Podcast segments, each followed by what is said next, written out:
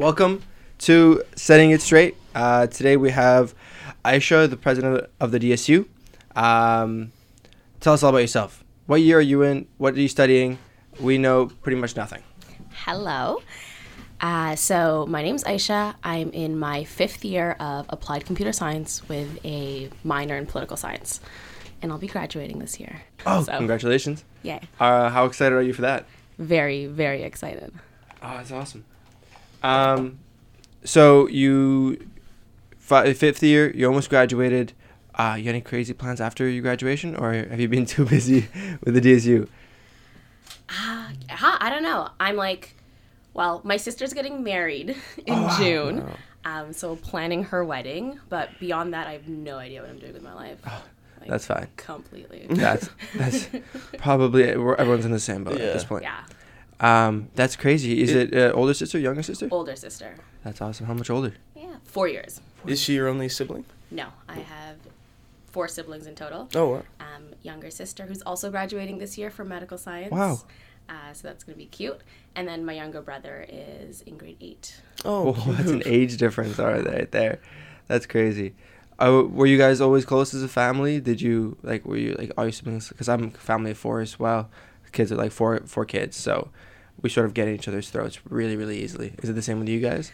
Yeah, you know, you have those like family dynamics where like some of you guys gang up on the other ones. um, but I think me and my little brother are probably like the closest. He's like the cutest little intersectional feminist.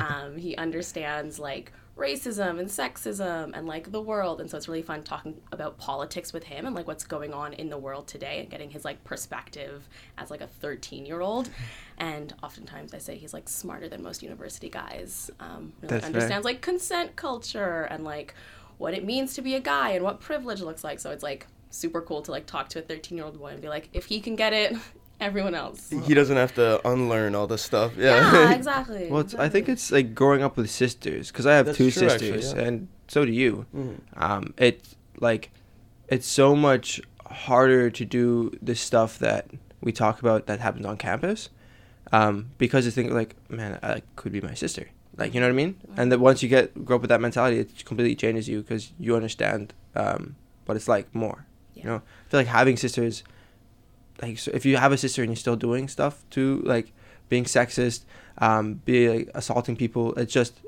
it it's crazy. Like Well, I mean, it's crazy no matter and, what. and but yeah, yeah, it's, you- it's like how do you not like make the connection between that could be your sister? Imagine if that was happening to your sister. How would you feel? Yeah, and I think like women definitely have value outside of being related to you in any way, shape, Yeah. or form. Um, but yeah, I think having like strong role models that you grow up around, and so they're able to like be a living example of what like a person um, of that uh, gender is. So you see them existing as opposed to like just picking up things from media, because I think media plays a huge role um, in shaping the context of what we think or what society thinks a woman is like. Um, and so often objectifying women in like movies and TVs and media um, plays that role into having where men think they have like power over. Yeah. And also, uh, with growing up, you are so often clicked away into kind of gender groups, uh, and so being able to grow up with a sister is uh, that that's whenever you do most of your learning in those like pivotal years where you are most likely uh, away from all the rest of uh, the people that aren't your gender. Uh, so it's it's nice to have that kind of fundamental uh, learning uh, going into like high school, and then uh, when you start kind of uh, socializing with everybody. Yeah, Do you role find- models and representation. Yeah, for exactly. sure. Do you find you've sort of taken the role model position for your little brother oh, a hundred percent. Yeah. Yeah, more than your sisters, or sort of like you guys all share the the the responsibility? Yeah, I think you know we're like three different individuals, so I'm sure he gets like different things from all three of us. Um, but I'm always I really like like teaching. I'm like really into like sharing knowledge as I like learn it and gain it. So I'm always like talking to him about things I've just recently learned, whether it's like in class or just like through lived experiences.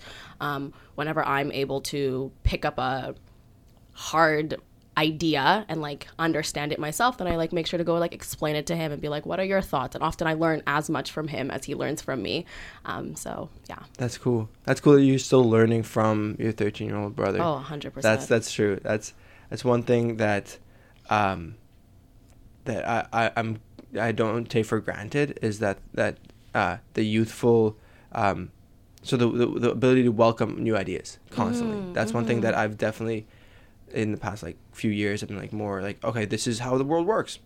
And I've lost that childish sort of uh, creativity and that Mm. sort of like you know what the world is magical. The world is for the taking. For like it's not I don't have to like work this certain like line that I'm on. Yeah. Um, but yeah, definitely like take the take a page of the of a child's book and really um, explore it. Yeah, Yeah. no, kids are so great. I love love kids of all ages, and yeah, Do you work do you work with kids a lot or I don't as much as I want to, um, and I think after the DSU, definitely getting more into hanging out with kids. I like go to everyone who has like kids now, and I'm like, let me know if you need a babysitter. I would love to babysit. Uh, Pro bono. yeah, yeah. hey, no, you, they might have something to do after you graduate. Yeah, Hey, wow. teaching kids to code or something like that. Yeah. Maybe.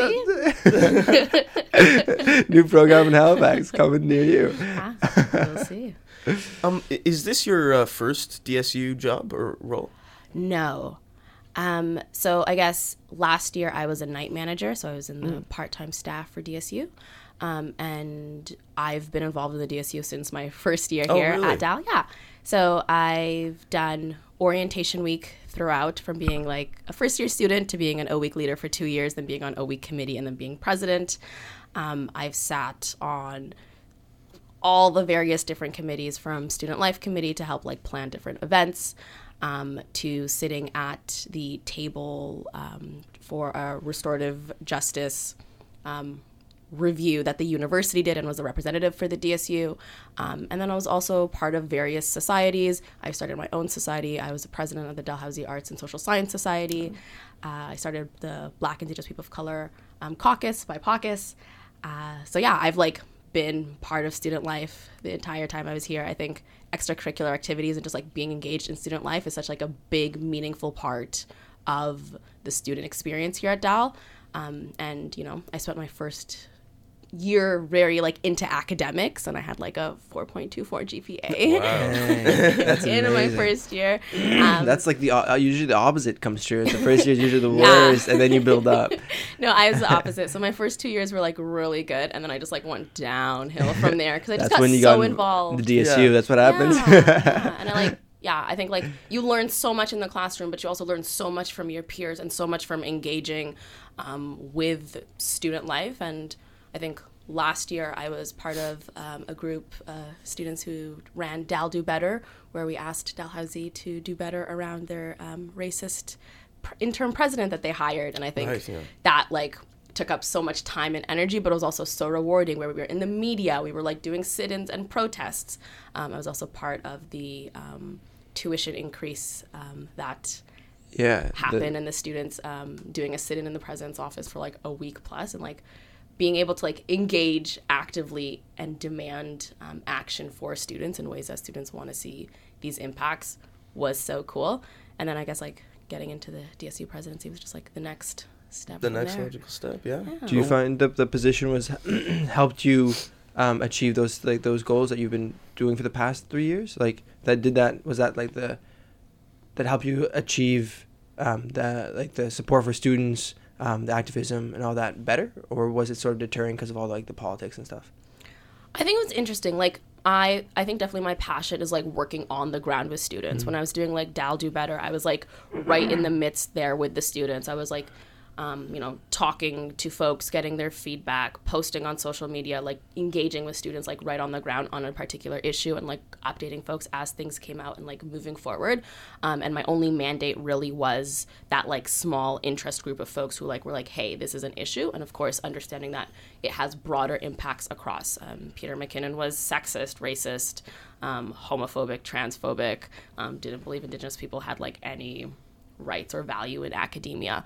And so it was like a very, you know, touches on many things, but not a lot of people understand that when you have a president or when you have a figurehead um, who be- holds these fundamental beliefs, um, that will trickle down into the way the institution um, makes decisions. And like politics is very very interesting in the way that like the people people matter so do the policies but so do like the people and so like playing those two sides was really interesting um, around tuition um, i was involved from when we started that around we just started with um, it was petitions. So folks were just like signing petitions saying, hey, like we don't believe tuition should go up. And then we were able to collect over a thousand petitions that we hand delivered um, to the vice provost at the time.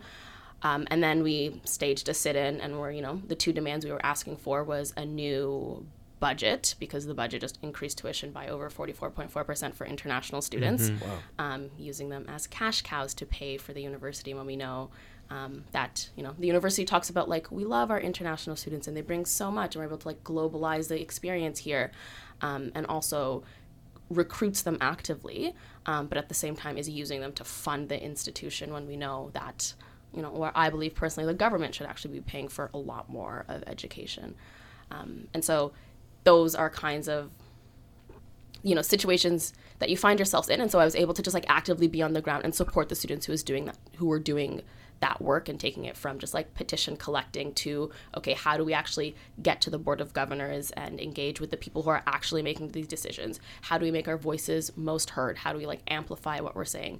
Um, and so that was a lot of like on the ground work. And so now the dsu is very much like you know, in the ivory tower. You're invited to all these um, different tables and like decision making bodies, um, but you're just you know a student, so you're very like tokenized as like you know you're the student voice. What do the students want to say? And when you give them the answer that they're not necessarily looking for, they're like, okay, thank you very much. We've consulted the students. Now go back to your Oh.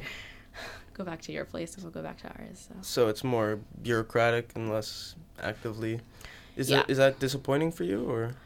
Um, I think it's like interesting to like learn the way institutions work. I think um, beforehand it was like being outside, being on the outside looking in, being like, there's something fundamentally wrong with our education system. There's something fundamentally wrong with the fact that we are hiring and paying $30,000 a month for a racist to sit in this position and be like the figurehead of the university. There's something fundamentally wrong with charging international students um, so much money that they already pay in differential fees and then increasing that by 44.4% because the university can't figure out another way um, to create money um, while we're also paying our administration way, way too much money.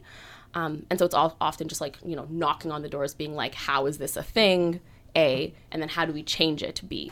And then being on the inside, it's like, oh, now I have, I can see the way the institution works. I see how decisions are made. And unfortunately, change is very, very, very slow in these institutions. Um, and where students like cycle in and out every four years, you know, five if you're like me or taking extra time. Um, these institutions have existed for many, many years and will continue existing for many, many years. And so they don't have that same urgency that we do as students, where we're only here for four years and then we leave and we just keep cycling out. Uh, so seeing how decisions are made at that level, it's like, you know, 10, 15 years is what they're thinking about. Right. Um, and then often it's like the, the things that impact students on the ground um, should be part of those conversations, but often aren't. What sort of things would those be? Um, yeah, so I guess I had like a meeting yesterday um, with some students um, and one of the VPs around um, supporting Indigenous students um, around what's happening with Wet'suwet'en. I don't know if you guys know Yes, too much about. Yeah, Yeah. so the illegal state violence um, of Canada and trying to build um, pipelines there for, for the purpose of you know commodifying the land and using it as like a resource and so we were talking with um, the VP about how we can, you know, create student supports um, for students on the ground here today. Um, and so they were talking about, you know, we're like in the process of like hiring these different positions that will support people, and then they'll do these things. Um, and it's like very much like later on, but it's like actually we have students here today who like need, you know, mental health support. Our Dalhousie's mental health services are improving, um, but there's still many gaps, including like a cultural competency piece where folks aren't able to get the supports they need when people don't understand the lived experiences they're coming from. Um, and so being able to kind of talk about okay, the university has a plan for hiring these two new positions, and then everything will be like, you know, solved in their mind. But it's like actually hiring like one more staff person to support Indigenous students is Right. you know, a great thing. Like we're moving in the right direction. And so oftentimes I'm in those situations where I'm like, understanding now that institution institutional change takes a really really long time i'm able to be like okay yes this is like moving in the right direction but at the same time i see the students who are here today and who are suffering and who need like support today and who aren't going to benefit from that like five years later um, support that like will come in and maybe we'll also have some issues later And, and is the institution moving in the right direction? Do you think? I mean, students are definitely holding it accountable to do that. And I think we as students um, play a huge role and often underestimate how much our voices play into it. I'm often told every single time I go to different um, spaces that it's like the students' voices are what people will listen to. Um, but then the students sometimes often don't understand how the institution works. And so to actually bring students' voices in um, in a meaningful and effective way is like a challenge that I think the DSU um, should be addressing and is like, that's the work that I'm trying to s- start doing at least um, to then build up for the next few years. Is there a way that students, uh, just any any normal students, could make institutional changes, or does it have to go through uh, other people? Well, I guess everything in an institution has to go through other people, but is there any ways that they could actively kind of participate in this change? yeah I, I guess like so like maybe let's take an example like you know we're working on like food security we're working on mental health we're working on like tuition we're working on centering folks on the margins and having a more like equitable um, and anti-oppressive understanding of education and institutions so i guess is there any issue that you folks are interested in talking about And maybe i can like Oh, lead you through the cycles of how i think change could come Mm, about uh, actually, uh, mental health support, like in residence specifically. Yeah. Okay. So with mental health, um, you have the mental health sits under student affairs. Student affairs um, pro- provost is Ivan Joseph, um, vice provost Verity. Um, so Ivan doesn't actually deal with the mental health stuff; it would be Verity. So under Verity, there's the whole department. Um, David Pilon is the head of that, and he's super great. But again, one individual cannot change a whole um, institution. And so, issues that you come up with first is funding. Are we getting enough funding there? Um, and so, what can students do to advocate for more funding? We physically cannot give them more funding, um, but we can participate in, you know, when the budget proposals come out, actively engage in that process to ensure that funding is going into the areas we want. Now, budget consultation. Um, has now changed since last year because we actually asked the university to change that because before they just like show us the budget and be like here you go and we'd have like absolutely no way to change that as we saw with the tuition um, Right. um, yeah, not our ATM tuition and campaign there. Um, and so to actively engage with the budget, you'd have to be involved from like day one from when they're creating that budget. And so if you're just a student who, you know, goes to mental health services, um, isn't getting the support you need, or you, you know, get turned away. I know previously they used to have like you have to show up and book an appointment if you wanted a day of appointment, and sometimes you'd like miss out if you weren't there at 8 a.m. So you'd have to like leave. And so yeah, so the way the resources are allocated to that is like a whole other process that's like has nothing to do with like David and like the center's ability to do, to do their work. Um, and then you said mental health specifically for residences. Um, so then you'd have to create a program. And so first they'd have to like do an evaluation of like what is the need. Then they'd have to do like a cost analysis benefit or like, you know, all those committee work to actually figure out if this is something people want, if it's cost effective, if it will make a difference in their metrics. And so I know right now they're really struggling on getting um, an understanding of what like the student experience metric is because you can, you know, do a survey and figure out how many students come in and how many students go out and who uses them. But how do you talk about the student experience as a whole and how do you get that feedback and make sure we're using that as like one data point to then influence the way um, our services are being done. And so right now they don't have a way to do that. And so the DSU um, and some great work that the VPSL is doing is the mental health forums where folks meet once a month um, with David Pilon. Um, Ruby Coles, who's our lovely, lovely VPSL, um, and students come together to talk about mental health at Dalhousie. And so those conversations do make a difference. Um, but then again, you know, you have to figure out okay, where resource allocation, um, what is the in- priority, and at the same time, you're also doing all the other things that like already exist, and so like that upkeep and that continuous of flow of you know people coming in, people going out needs to be taken care of as well. So. Yeah. yeah. Uh, i i what would you say to a student who's looking to uh, get into the DSU, into like a, um, uh, I, I guess, uh, president? What would be the kind of the responsibilities that they should kind of uh, establish before going to that, or uh, the roles that they should uh, take on before?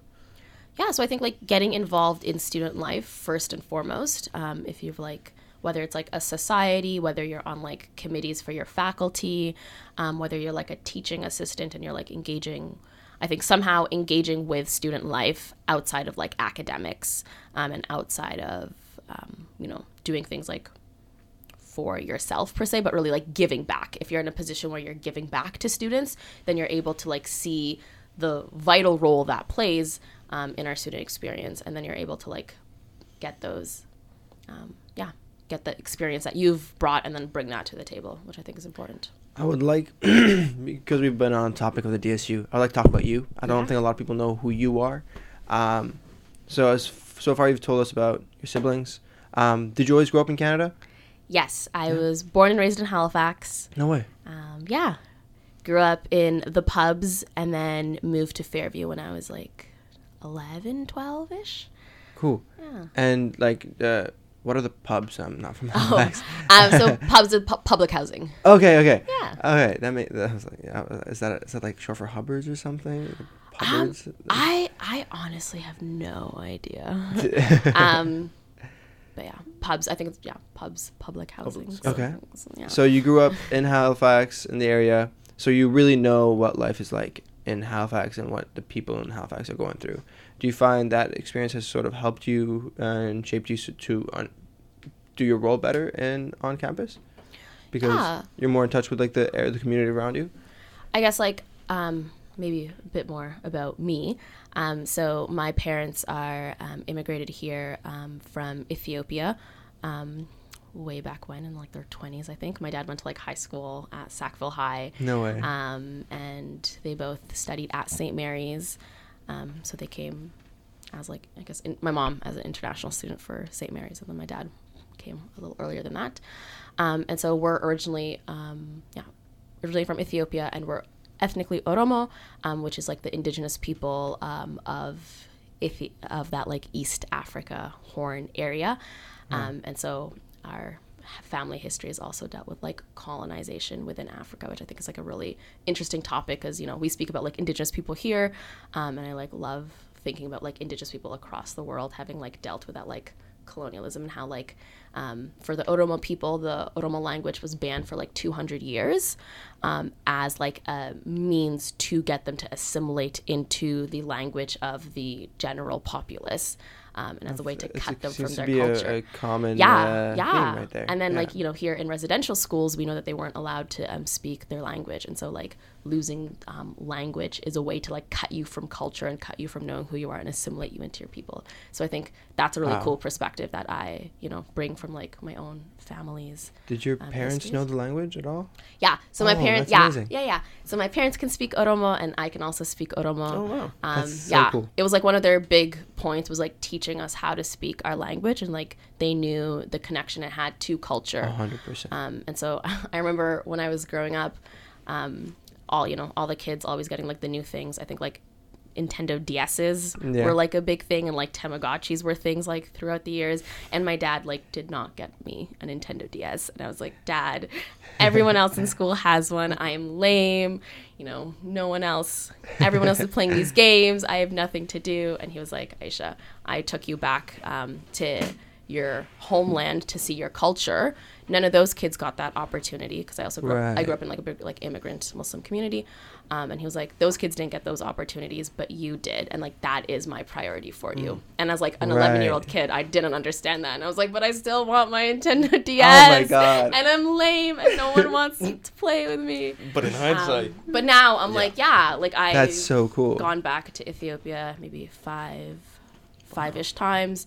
Um, so I got to like you know engage in Oromo culture and see like Oromo people and like see a whole different world. um, and it's it's cool. I think there's a difference between like just going to a different like country and like seeing it versus like going back to where your roots come from and being like yeah. these are my people and this is the land where my history comes from. Um, and so that was like really empowering and cool. That's so cool. I couldn't yeah. agree more with you about language. Yeah. Um, my mom, my dad immigrated. Is a second generation immigrant to Canada um, from Lebanese, and my mom is first generation immigrant. So I'm like somewhere between second and third. I'm not really sure. Two point five. Yeah, yeah. Um, but my mom always they always try to speak Arabic at home, so I, I started to read and write and speak. Mm-hmm. Um, and it's one of those things where I'm I want to make sure that my kids know Arabic. Mm-hmm. Um, not only because it, is such a beautiful language that uh, just has like there's such a, a friendly language. There's words in there of blessing, of like kindness that don't exist mm-hmm. in the English language, and mm-hmm. they're just good things to know. But also because knowing the language helps you connect with people from your own country, yeah. and it's the easiest way. You see someone, you hear Arabic, you're like, my friend, like Habibi, like immediately. There's no, you don't care who they are, what they look like. They speak Arabic, you're best friends. Like no questions about it. Um, and those, those, that sense of community, no matter where you are, that's what I want my kids to have, a mm-hmm. hundred percent. Mm-hmm. Mm-hmm. Yeah, and I think like language plays a huge role in like human communication, mm. um, and I think thinking about like what concepts and what knowledge we can like communicate with each other is like a huge thing I think about often, where English is often so limiting for me um, because I'm not able to like piece together like what I'm like trying to explain. Um, for example, um, I don't know if you guys know about Arari the subcat. Yeah, she's here every Wednesday, um, eleven to one, um, in the sub lobby. Um, but her name Arari um, is actually an Oromo word. Um, the way to pronounce it is Arari, um, and so it means peace. But it actually doesn't just mean peace because peace is just like such a standstill word. It means the process of peace has been completed and so you've done that reconciliation and then you're at peace oh, wow. um, and so oftentimes when like you know me and my siblings are having an argument my mom would be like okay it's time to you know now we have to like do make uh, peace, uh, make peace. Um, and then we like go through the thing and then we've reached peace and then we've um, araried and so that's so cool. it's like being able to understand um, different concepts or different processes I'm, you know, a computer science student, so I always think in like processes and like logical steps and different right. things. And so being able to talk about, you know, thinking about like reconciliation or like making like peace and like what, you know, what is our like vision for an equitable future for the world, something that I love thinking about and I'm always always trying to like figure out daydreaming. Um, yeah. And so Planning language is like you know so limiting in some senses but then when you you know go back to our own languages we're able to like pick up concepts and contents and um, see what's important and our values uh, can be so derived from the way we speak about the things. Ourselves included. Yeah absolutely. Um, that's so cool that you're like that the language is still a thing because I there's nothing pisses me off more than people who come from Lebanon and they lose the language and I'm like, come on, man, that's like the easiest thing. And it's hard. It really is hard. it, it is. Uh, I don't blame them at all. Yeah. Like it's more like the parents sort of like get too busy mm-hmm, and stuff. It makes sense. Mm-hmm. Um, so your parents immigrated when they're like young, like really young. That's mm-hmm. like that's hard. Did what did your parents do after they graduated? Um. So my dad graduated with a chemistry chemistry degree from science um, from St. Mary's, and then he couldn't find like a chemistry job ish in Halifax. Um, but then really knew that Halifax was like a good place to like raise your kids and like we had like a mm-hmm. there was like a really good community here back in the 1990s early 20s um, and so he decided to stay here um, started a driving school um, and so he, you know, we had a little mom and pop shop driving school um, that they ran. Um, so, you know, working for himself um, means we didn't get any like, you know, health benefits or like all of those pieces, um, which is like um, unfortunate, but. you know, he definitely provided for us, and that was super great.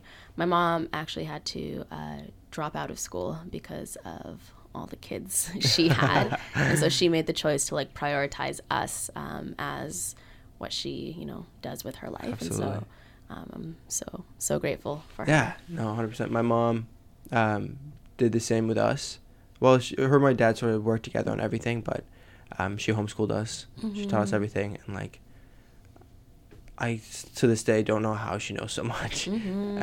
and uh, it's a uh, there's something about um, like the the moms who know how to um, guide you not just um, like take care of your physical needs, but to guide that that um, arari, that, that sort of bring that culture in and teach you the culture and like cook you the food. There's something about like every time Sam Mm. comes over to my house, my mom's like, "All right, Sam, sit down. We're getting you some food." Like It's this. really hard not to eat in that household. Yeah. um, and just having even like she still went, went and like did what she wanted to do, um, but she spent a lot of time with us and worked on us, and I'm eternally grateful for that. Like that's like, Mhm.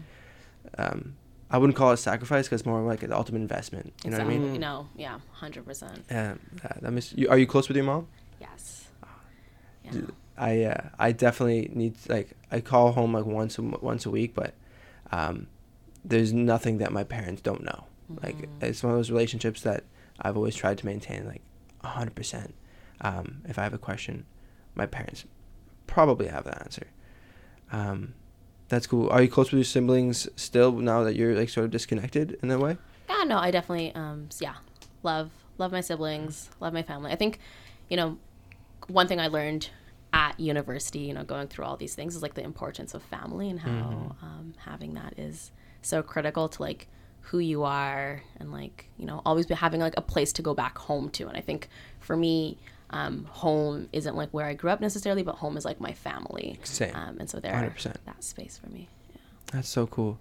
All right, so did you do you feel like sort of your you've used your cultural sort of knowledge and uh, the, the way your parents raised you in um like do you feel like it's integrated well in sort of Canadian society or do you feel like there's constantly a clash between um, your culture and your your values that your parents uh, ingrained in you and Canadian culture?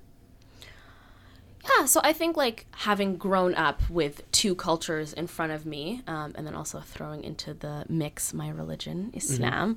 Um, so like three different like value sets, really, when you think about it, um, about how you know what life is, how to go about life, what is important, all of those pieces. And so I think I'm able to like examine and like you know see the situation. Ooh see the situation that's in front of me and then be able to kind of decide from these like three different sources of like a solid like value set of like what actually is like important to me. Um, and so oftentimes sometimes that is like clashing with what my parents would necessarily want for me um, or clashing with what canadian society would deem like of value.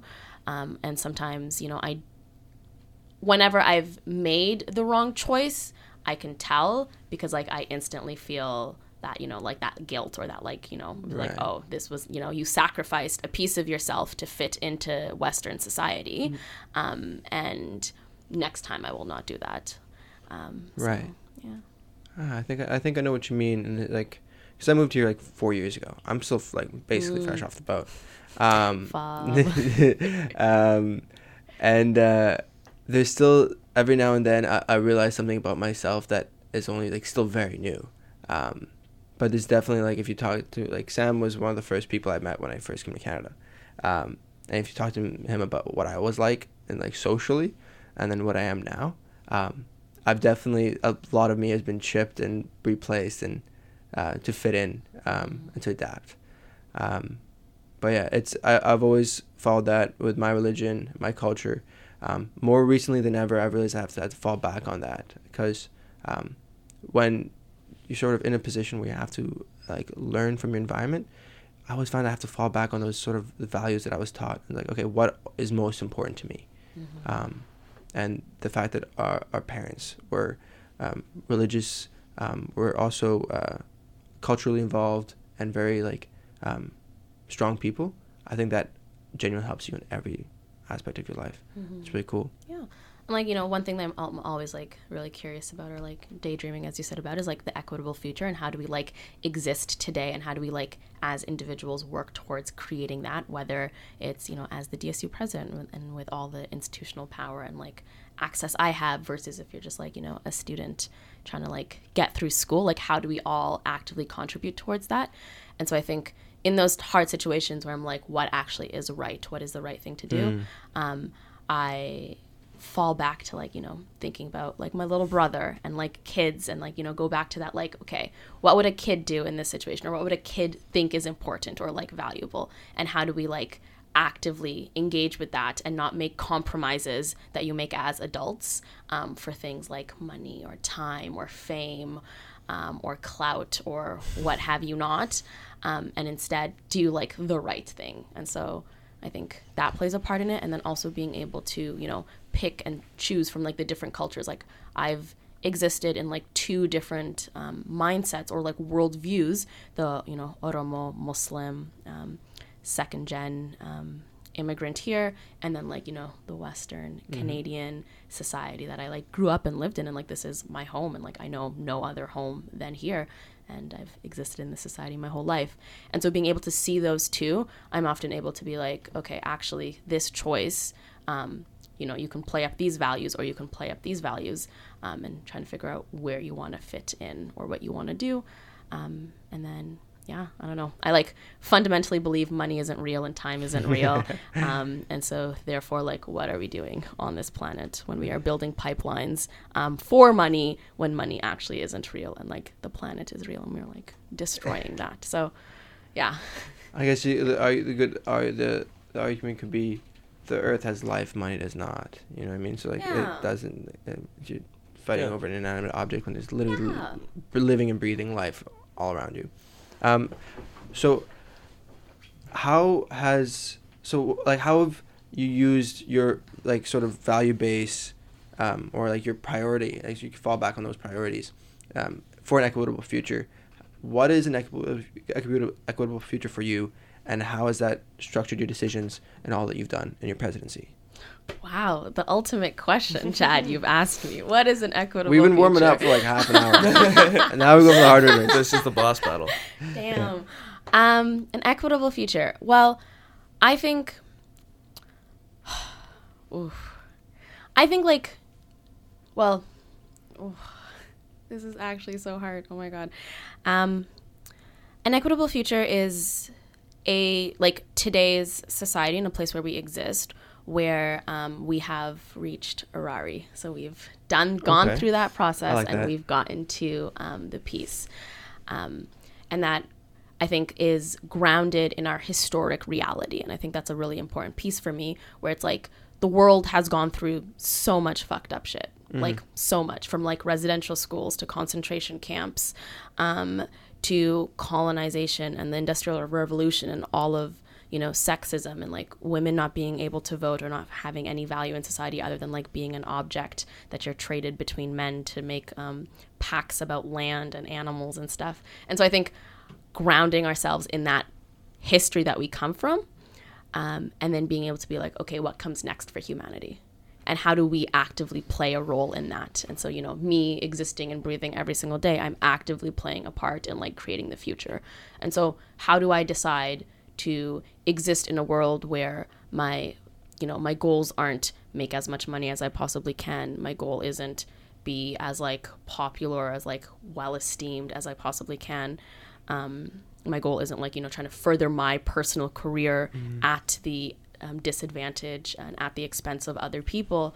Um, but how do I actively create a world where, you know, 20 years from now I can look back and be like, yeah, I like did the right things and I can like look at my little brother and be like, yeah, I did the right things and mm-hmm. you know, I That's I hard. That's yeah. a lot harder said than done. oh yeah. I mean, I look back like 2 years I like, can't confirm I, can't confirm. 20 years that's a stretch.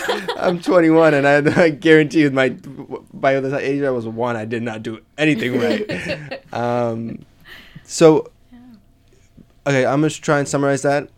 Basically, uh, you're trying to build a future that first corrects the wrongs from the past, um, and then makes the future more uh, fair in a way. Is that a fair summary like a?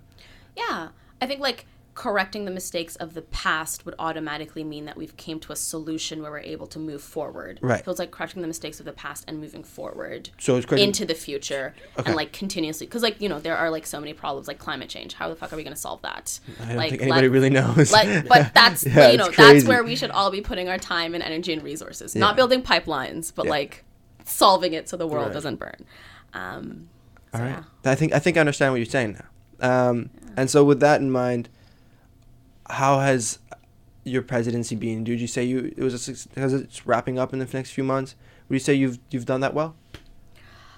I've done the best that I could have done. That's all you can really say. um, yeah and i like i think i've learned so much about like like i was talking about like institutions earlier and like the roles institutions play but also like the influence an individual can have on an institution and oftentimes it is like yelling into the void i feel like um, where you're held to like you know there's like all these like different pe- moving pieces and different people and there's like you know hundreds upon hundreds of people play out or like have a job to play at the university whether it's like their actual job um, or like they're like a student trying to get their academics and you know learn stuff.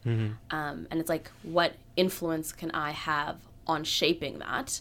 Um, and so i think i've been able to like pull from a lot of my past experiences whether like excuse me whether on like societies um, whether involved um, on campus. I was like a teaching assistant for like two years. Um, so like really pull everything like i've experienced um, and then move that forward into okay this is like the role of the president and this is the role of the dsu and this is our mandate. Um, and our mandate is to like support students through an anti-oppressive framework um, to ensure that student life is thriving the best it can um, and so using all the knowledge i have on filtering it through what actually physically can be done because you know i can't just come in and be like okay everyone the world's better now I fixed it. free tuition My assistance. i've done it it was all me I wish that'd be amazing. um, yeah and so i think like filtering like what i'm working on right now um, is a five year strategic plan for Cool. the institution. And so a lot of my job has been like consult consulting with students. I'm like having those like on the ground conversations um, and really figuring out like what are issues students care about and what does the dsu's power to like move forward.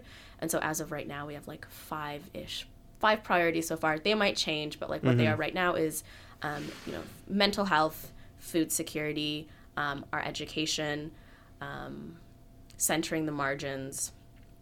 I can't remember what the fifth one is. It's- well, that means it's gonna change. So don't worry about that.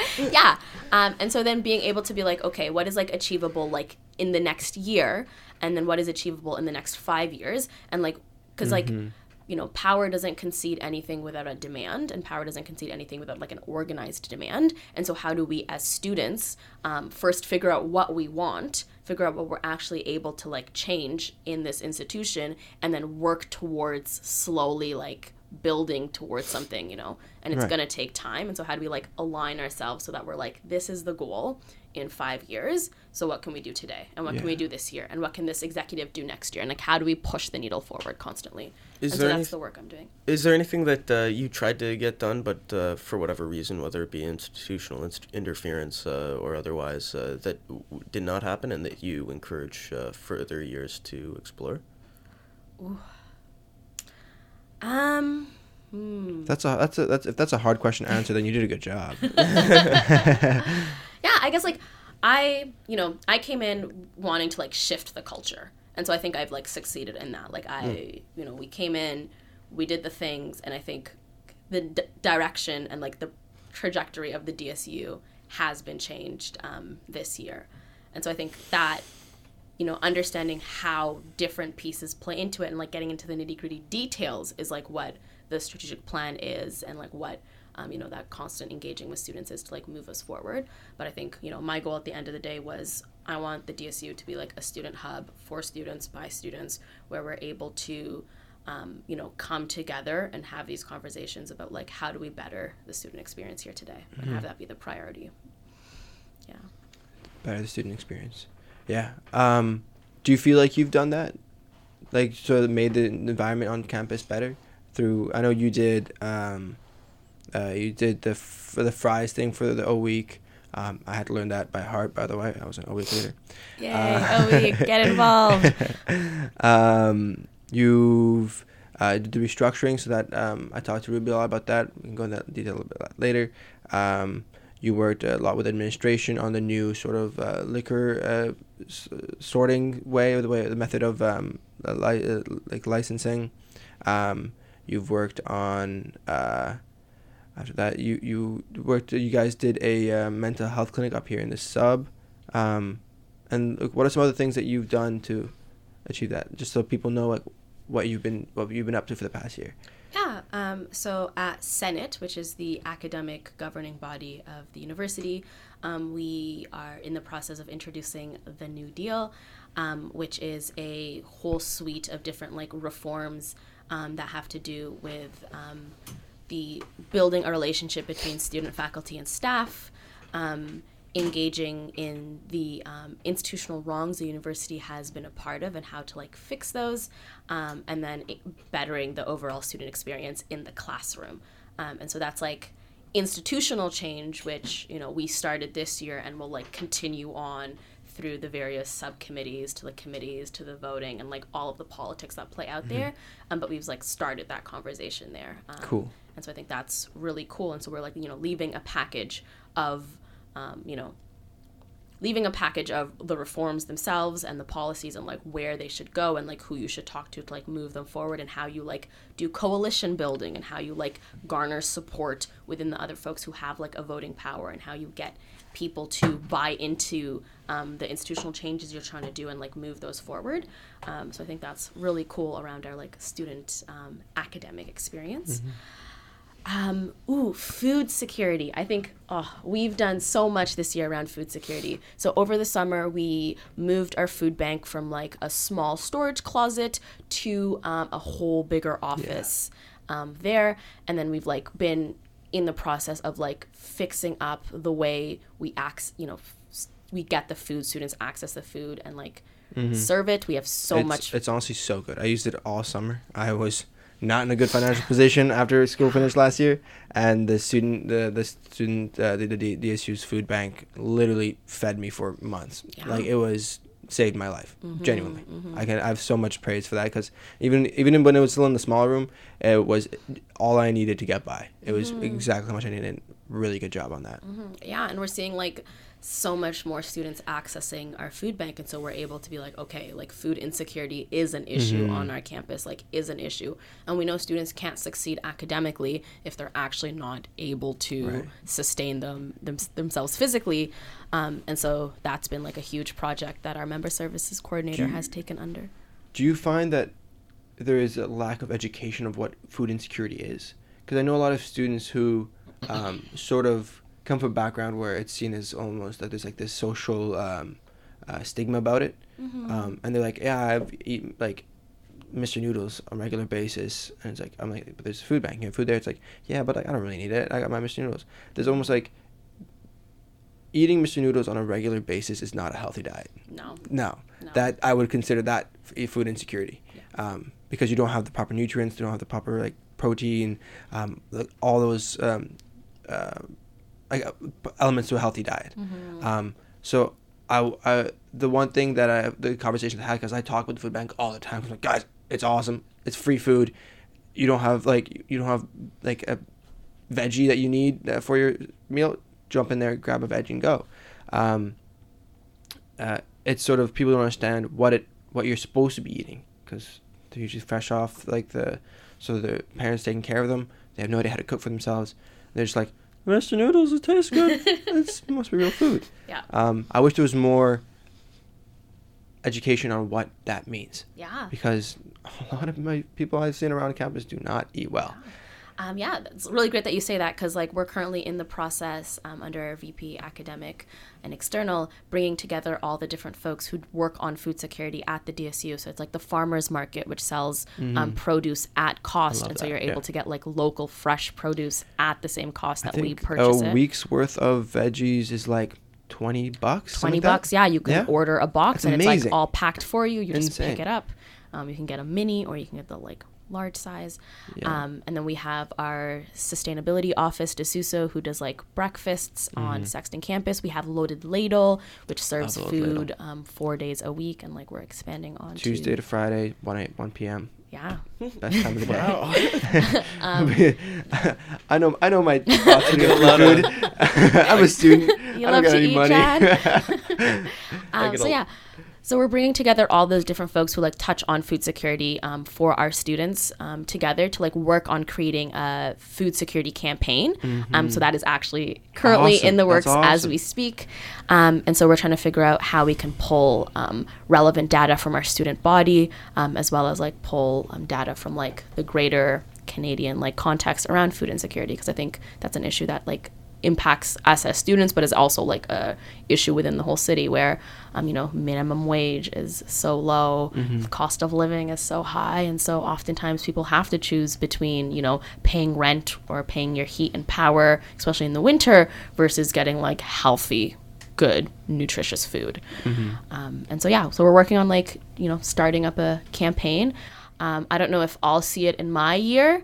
Um, but we'll definitely like leave all the notes and like different ideas together so that the next um, cohort of DSU exec can like take that on and really create it into something cool. That's awesome. Yeah. So, to I sort of want to talk about what you've been doing. I want students to know what you've been up to because I think the biggest problem um, with the perception of the DSU and you especially is people don't know what you've been up to. It's like there's not enough like positive um, media like things about the DSU. That's one thing for sure. Um, so that's really awesome about the the food security. Um, what else have you been doing? Um, so another initiative kind of on on the ball that's like not getting that too much attention. Um, so coming out of the Not Bound campaign, where the tuition increases happen for international students, um, we've started the process for creating the first issues policy for the DSU. Um, so issues policies are really just any sort of policy that touches on an issue um, where students have like an interest in. Um, and so that DSU is able to take a stance on these issues moving forward or like advocate on them. Um, and so we are in the process of creating the first um, issues policy, which is an International Students Issues Policy. And so that def- came directly out of the Not Dial Bound campaign. Students were like, oh no, you know, out of that campaign, um, Dalhousie was like, we don't really care. We're still increasing tuition. Sucks to suck, y'all. Um, and then students were like, what do we do now? After that happened, you know, after the board of governors it happened, and we were like, hey, what you can do is take all that like energy and knowledge and like experience you folks have and put it into an issues policy where now the DSU is mandated to actually do this work because beforehand the DSU wasn't actually mandated to, to do the work. Okay. Um, and actually, interestingly enough, the DSU took a different stance than students were taking at the time. I think it was like about like regulating fees, whereas students at the time wanted like, um, you know, elimination of differential fees. Um, and so that's like one piece. And right now we're in the consultation phase. So they've written the policy that was like over the summer and fall. They've written the policy. They've like gotten it all into like the legal policy type language. Um, and now we're working on moving forward with like consultation. And so that's going to be something we're like calling out to students to like get involved with. We're going to be presenting to the various international student societies um, on the different pieces of the policy. We're going to be holding like a town hall where students can come and engage with the policy um, and get their feedback in. That's awesome. Yeah. That's awesome. So that is, I, I guess it's so hard to really do a, a lot of like big things in one year thing. So you're doing a lot of setting up, um, which is all you can really do. Um, I find that one thing about the university experience is that it's so um, short, Yeah. and then there's so little time to make change in the four years. When if the change, if the administration is looking at 15 years. Yeah. Um, I've always found that if you want to make the most change, you have to change the regulations and the policies. Yeah. Um, even that, even though that takes a little bit more a little time, but it takes less time than to create an institutional change, right? Um, it's sort of that every student who comes after you uh, knows the has the same message, and so they can keep the fight going. Once you change the sort of the not just the conversation, um, but the way of like what we're teaching our leaders or what we're teaching um, uh, the, the students who are involved in the DSU, for example. So they come in, they read sort of like the, the, the files, they read all this information. They're okay, I know where to keep going when I left off. Yep. Yeah, and I think like one thing that is like systematic issue of the DSU is that every single year new execs would come in and it would be like a wiping of the slate, start Exactly. fresh again. And you know, everyone does their, you know, we have like O week, which is like in the mandate of the student life um, VP. You'd have um, completely blanking on all the things we do. No. we definitely do a lot. Um, well, like the internal works for the societies. yeah, like working with societies doing the ratification. So like all the different pieces, everyone has their like portfolio, Mm-hmm. and so it often just becomes you know you come in, you have no idea what the DSU Checking does, box. you spend six months trying to figure out all the different things. Um, you have like admin emailing you every single day being like come on this committee come on that committee and you're like i don't even know what anything is to be on a committee like and by the time you learn it you're six months in and then you're like oh i only have six months left and then you start doing work and then you're like oh no there's like two month left and i'm leaving and they're already doing elections and no one cares about me anymore and i'm just like Is this, is, are you talking about the point you're in right now? All right. uh, so yeah so i think really again like thinking about like structural systematic change. And i'm really into that as a you know as you know when when i think about like the equitable future um, and like the work i want i want to do moving forward i think like systemic change is like where that's at. Um, and we if we're not doing systemic change then we're just like in the same cycle and we're just like running around in circles. Right. um, and so this year, really hammering on to folks to do like a good transition report, um, to stick around for transition because some execs last year didn't stick around. I personally didn't get a transition at all. Oh, wow. I got like an empty computer, few random files in cabinets. Um, and no idea what was done before. Um, Especially when like the DSU is held to such a high standard of um, like, that has such a high expectation. Mm-hmm. That's and you just And I think like often if you don't um, shake things up or if you don't, um, you know, I'm someone who challenges the status quo constantly. Good, Um, yes. If you're not doing that, you're able to just like fly under the radar. You know, Mm-hmm. if you keep things business as usual, it's business as usual. No one's gonna say anything. But it's when you come in and start changing things up that people are like, ah. Do you feel like that's been like the hardest part of your experience because you have changed quite a bit and probably for the better? Um, that, that's what I want to talk about Mm-hmm. um, next to clarify because I Mm-hmm. think people have a wrong notion on why you've done a lot of things that you've done this this uh, this year. Mm-hmm. Um, do you feel like that everything that's happened, uh, the controversies, they've been um, for the better good? Like they've been a good decision that you, you sort of don't regret doing? Yeah, so I guess like from the DSU perspective, um, everything we've done like makes a lot of sense. Mm-hmm. Um, and you know, I speak a lot about like having been involved in the DSU for four years. Like Yeah. my sister was president two years ago. Mm-hmm. Um, I was involved with the DSU since What I was your s- sister's name? Amina. Amina. I, it wasn't. It was before my time. But I, I went through previous execs. I was like, I think I might recognize this person. But Uh, yeah, that's awesome. So Aaron Prosper. Before Aaron Prosper was Amina. Before Amina was um, Kathleen. Before Kathleen was Dan Nicholson. Um, and so that's kind of the legacy of presidents that I come from. the avatars Um, um, and yeah, so I've like been involved and like in the loop of the DSU for those four years. Um, and you know, I I remember telling in second year, I remember telling my best friend like, please never let me run for the DSU presidency I or said the anything. exact same thing. I, like, I don't want to get involved in student politics, and I'm getting involved in student politics. yeah, I was like, don't let me get involved. If I ever tell you, be like, nah. And then yeah, she told me, and I was like, oh, whoops. I'm graduating two months. It's too late. So yeah, so like I have, you know, that very close experience with this institution as a student body. Um, and then also having done like the advocacy work um, of like asking for better for students at the administration, at the faculty level. Um, having had students come to me and be like, I'm struggling with like XYZ, what do I do? And having to like support and help them navigate. Like, you know, a lot of students um, take on that like peer support, and we're often not recognized for that when we have students who are struggling, whether it's, you know, accessing the sexualized violence policy um, or getting accommodations um, for like an illness. Or you know accessing food like oftentimes our friends are our biggest like supporters through that. And so i've always played the role within like my friend group of like helping folks navigate the institution um, and always had people come you know to me when they're having like these problems throughout the year. And also like being you know presidents of societies having started new ones having been part of old ones sitting on various committees of the dsu i've seen the way this institution worked.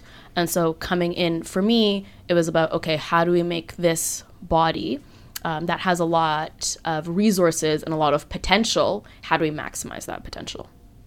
That's awesome. Yeah. Um, Can you talk to us a little bit about like what happened with like the Grawood and like kind of like from your perspective behind the scenes? Because I know there's a lot of like controversy behind it, and and the public kind of was like upset. Um, so can you just give us a little rundown? Uh, Yeah.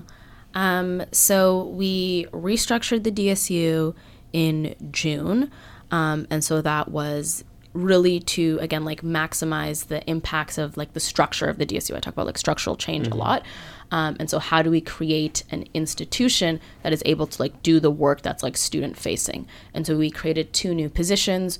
Um, one a brand new position, the director of research and outreach, um, to do those points of like researching issues, out, um, outreaching to students and engaging with our student populace, um, and then being able to bring that to like constantly shift that like strategic priority of the DSU to make sure like we're relevant to our students. Um, and then the other position, director of operations, um, would be in charge of running like the overall operations of the union, um, including the our bar services, including our like contractual agreements with you know the health plan, um, with like space agreements that we have within the sub, um, our like Chartwell's contract, so like all our food. Um, and so really just keeping like the day-to-day operations there. Um, and then the rest of our departments are like one person departments so our like member services department is our member services coordinator. Our policy department is our policy and governance coordinator. Um, so really trying to figure out how we can create those like supports within the staffing structure of the dsu um, to then support executives first and foremost because it's their mandate to be doing the work of creating um, the work of the DSU, um, and then ensuring that our like staff um, have also that support to then be able to like come together as opposed to like working within like silos or like all working in various tangents. Really bring the DSU together so we're able to like focus on our like anti-oppressive mandate of like s- providing supports for students. I often explain the DSU to people as like the band-aid solution to the student experience. Um, you don't you know, if you're living your best life, um, if your daddy's paying for your education, um, if you know you have a nice apartment and you know parents are helping you pay rent and you know, giving you money for like food, you're like you know chill living your life, going through academics, like yay. Um, but then there are students who don't have um, those like privileges um, maybe can't afford to pay for food maybe you know maybe um, have experienced um, sexual violence um, maybe are dealing with um, profs who are creepy in some way or another you know and so they when you need help you come to the DSU. And so if you don't need help, you don't necessarily need the DSU and like the services that we provide at that level. But if or if you're being um, you know, academically penalized for something, you know, and you're like, I don't know where to go, you come to the DSU. And so our services are like, you know, Right. food bank services, our um, DSAS, Dalhousie Advocacy, um, DSAS, Dalhousie Student Advocacy Center, I think. Yeah. Abby does great work. Um, so all these like resources and service, you know, this survivor support center, um, all these like resources and services we have are to like catch folks when they fall through the cracks, and that's like what a union's like Right. job is. We catch the people who are falling through the cracks because you know Dalhousie is supposed to be providing us with an education and like all these things that we need and like should be like supporting us, um, but when they don't, what where do students go? And so the student union is that response to that student's Yeah. need for support. I just want to run back Yes. there. So I remember you like I saw an article here where you're talking to the Gazette and you're basically saying you want to be able to connect students better with like um like with the power like with DSU and with higher up. And I'm just wondering like when those three employees were let go, um did you think the communication with the student body was as well as it could have been, or do you think there was any ways that you could have improved um, ha- like like because when I found out, it was like it was just through like seeing on like on global and whatnot, like actual like citywide news. So do you think there was a better way to communicate to the student body um, when that change was going was going through? Yeah, and I think um, communication has definitely been a big piece of like how do you communicate with 19,000 students um, when we don't have access um, to an email other than sending out emails once a month, which the university gives us permission to do. Otherwise, we don't actually have like email lists of folks.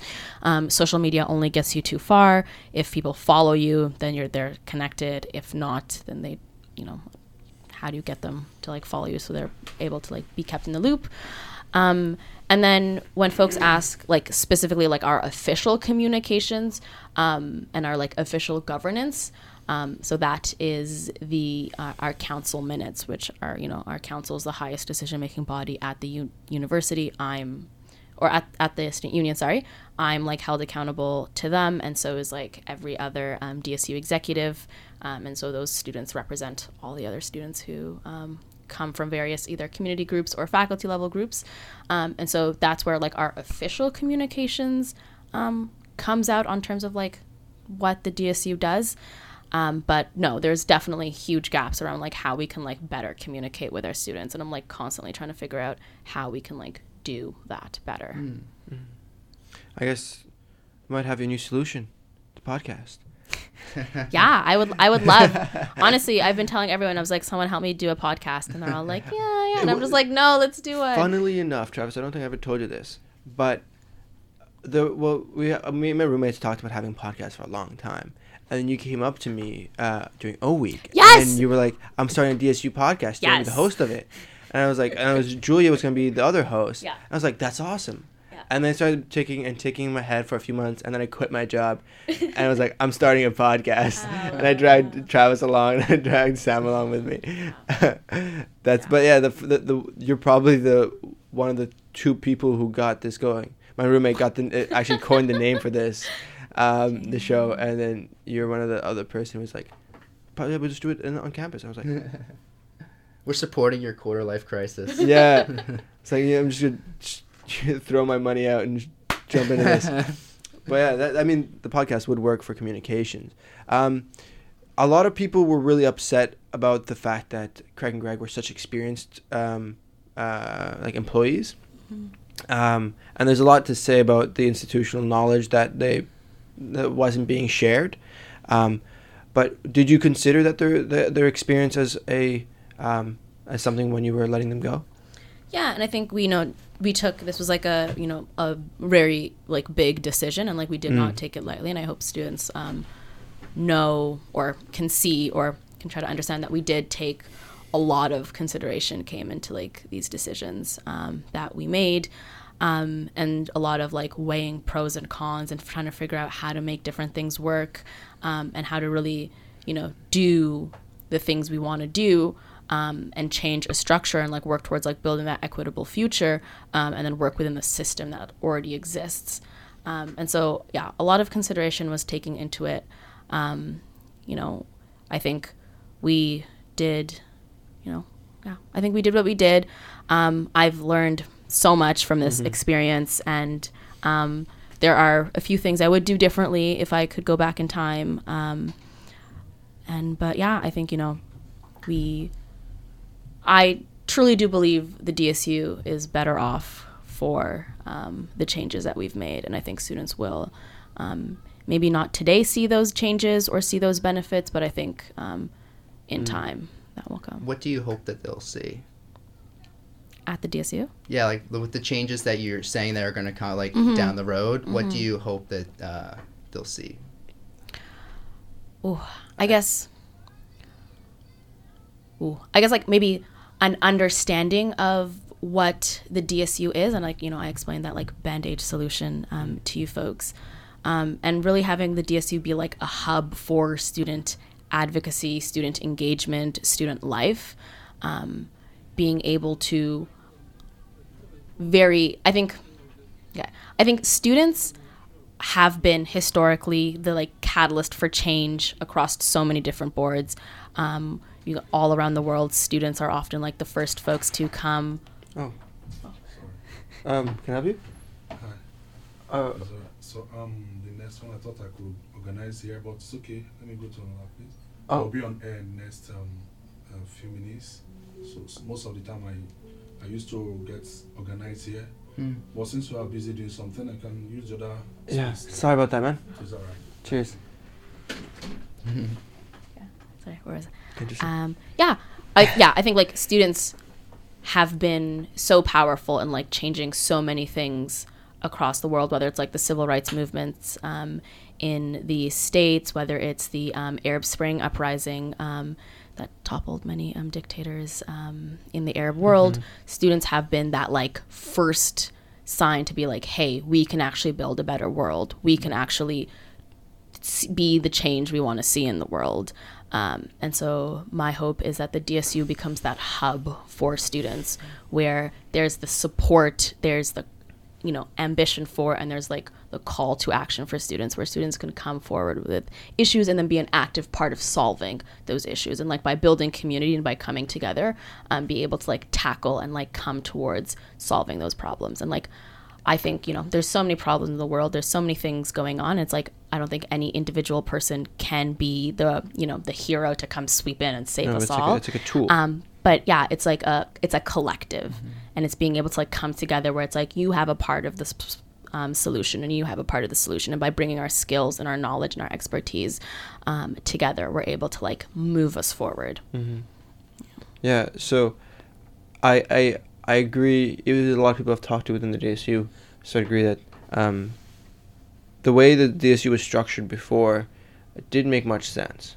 Um, in the way that information was being passed around, in the way that um, there was a high dependency dependency on key people in the, uh, the organization, and then that um, responsibility of roles wasn't distributed well. Uh, it, I, I see why. That totally makes sense. What were the unexpected sort of happenances that came out after that? Okay, um, so alcohol.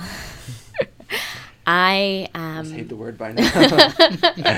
I think I was the exec um, working um, probably the most on it in various ways. I don't think any of us expected the situation to blow out in the many ways it did. Um, and so when the restructuring first happened, um, we, as the DSU, closed down the bar um, for a bit just to make sure that we had everything in shape so that we were able to open it, move forward, and like actively know that everything was fine in terms of figuring out all the pieces, um, you know, supporting whether it's like supporting staff and like um, getting po- policies. So okay, to explain, there's the university Right. liquor license. yeah. Um, and so the DSU has always been under the university's liquor license Yeah. to this day. Yeah. Um, and so when anyone says we're going to lose our license, it's like actually we're not going to lose our license because it's the university's license. The- we've never ability, had ability to use yeah, it. we've never had a license to lose one. So when everyone's like, "Oh no, we're gonna," I'm like, "No, we've. This is not a thing that can actually happen. You can't lose something you don't have." Um, and so we were under, or we are still are, continues to be under the university's liquor license. Um, and so pre restructuring, the licensed um, designate, um, who is the person who like does the administration work on the um, license itself and like you know signs off. Have you guys ever run an event where you had to like wanted to serve alcohol and you had to You get your to- forms filled out and all that stuff?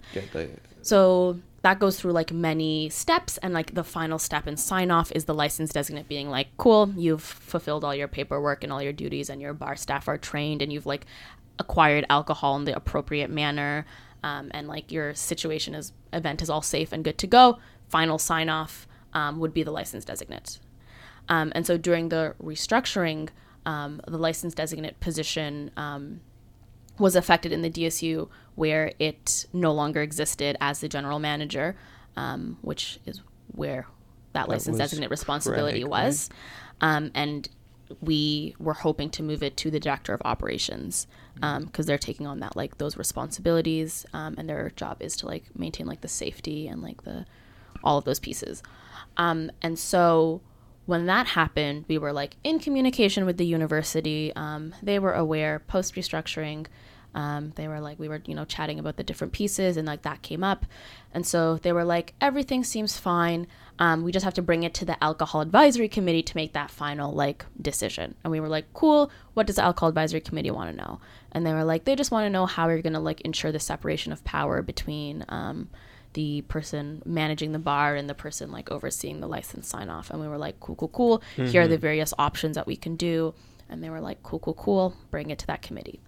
Um, then we bring it to that committee the next day, and then the committee's like, nope, we will not be doing this.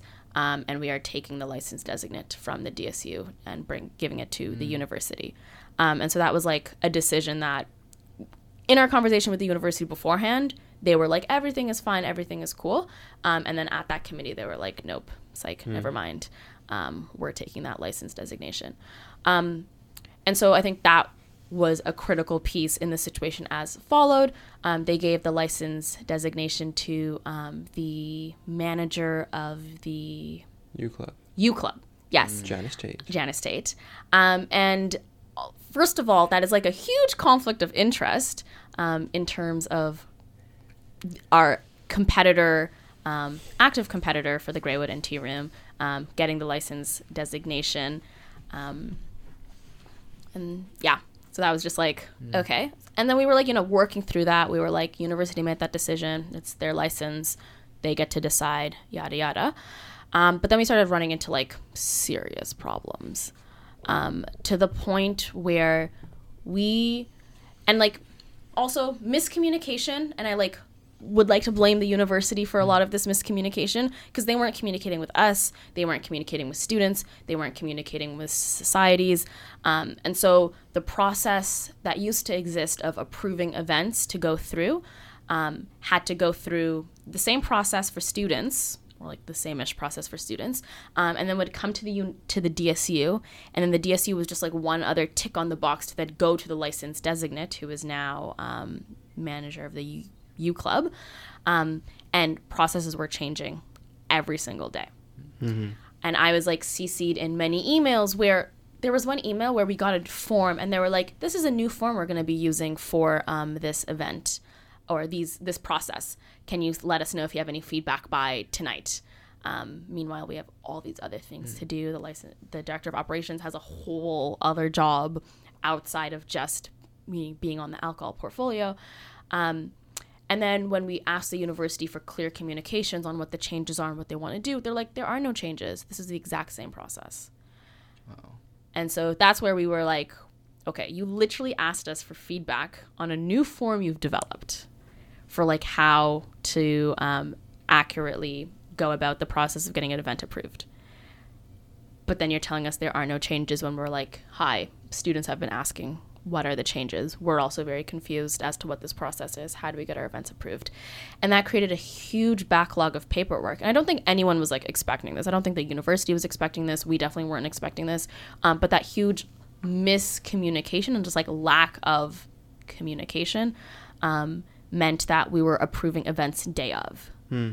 Um, and so I was, you know, many of the DSU exec would often it would be a Thursday. We'd run over to the manager of the U Club's office, ask to get these forms approved for events that were tomorrow. Mm. Now, if you're a society, that's ridiculous, and you're running an event that you've planned so months much. and months and months ahead, and you have no information, you have no idea what's going on. Your paperwork is somewhere, whether it's at the university club, whether it's at the DSU's table, whether it's at the Grawood, you have no idea what's going on, and you're like, "Can I serve alcohol at my event?" Like I yeah. don't know. And so that was like extremely frustrating for students and like rightly so. I would be extremely pissed if I put an event together and then I like couldn't know what was going on with my alcohol service. Um, so we throughout this process we we went um, we were continuously like engaging with the university because we like have those like seats at the table to like talk to different admin and like um, Ivan Joseph texts me and we have phone calls at like 9 p.m. and I'm like I would rather be doing something anything than talking to you right now Ivan. Um, but we went through the process of you know going to the alcohol advisory committee being like hey and you know this is like all through like letters that we like wrote to them, um, being like, "Hey, we're confused about the process. What is going on? Please give us some information. Students are confused. We're confused. What's going on?" So what changed between like did all that there was a miscommunication on the forms that need to be done and the process. But the process was the same. It wasn't so what did Craig do that mitigated all of that? Because if he did was he the only one who knew all the forms that you needed and so did or did not all the forms be were not all the forms being used before when during Craig's time? So what happened was the DSU turned into the middleman as opposed to the person who gives the final sign off. Okay. So that was like I think where the key issue was, where paperwork would come to the DSU desk, we'd to do what we could or what we were supposed to do, and then hand it over to um, the university club for their final sign off. But in between that communication with us and the university, and between the societies and us, we were not able to tell the societies what they needed because we weren't being told what we needed, and so no one knew what was going on except maybe. Uh, the university easy solution would just remove the DSU and people go straight to the U club. and that is what we've been advocating for since the very beginning. okay. Um, and so Why has that been so hard? Because that's honestly, I figured that out in like three seconds. yeah. Um, and so that was kind of like, you know, the conversation we were having with the administration where we're like, you know, we're here to like make this process happen and like move it forward, but it's like very much stuck in these like ways. So like, please tell us what the changes are. And that's what we were asking for at the beginning. Just like, let us know what the changes are. I mean, uh, we went to the alcohol advisory committee. We went to um, Verity, who's like the chair of the alcohol advisory advisory committee. Um, then we went to the interim president at the time, Teri Balser. Um, and everyone was kind of just like, nope, everything is fine. Listen to the direction of the license designate. And the license Yeah, designate well, really wasn't giving us the any easy answer to that one is I don't think any of them knew what was going on either. A hundred percent. Um, Um, and then we finally brought it to the Board of Governors, um, and that was like in October. So this has been going on from June to October, Yeah, and it's been like the DSU trying to deal with and like get events happening. And so probably at this time, students have, are probably like aware of like events, you know, alcohol kind of being like Mm-hmm. weird and like events not being processed and people like getting frustrated by this. And that's kind of like the general where students were at at that time. Um, so then we went to the Board of Governors and we were like, hey, um, so the DSU is no longer going to be involved in this process. We're like removing ourselves, the solution that you came up with in like three seconds. um, we're removing ourselves from the process. You don't actually need us in the process. Um, and, and infor- we're going to be sending people straight to you and then you can like approve their events. So we were just like, we're removing ourselves. You deal with the students directly. You're the license designate. This is actually what makes the most sense. Um, and we can like no longer be involved in this process and aren't required to really.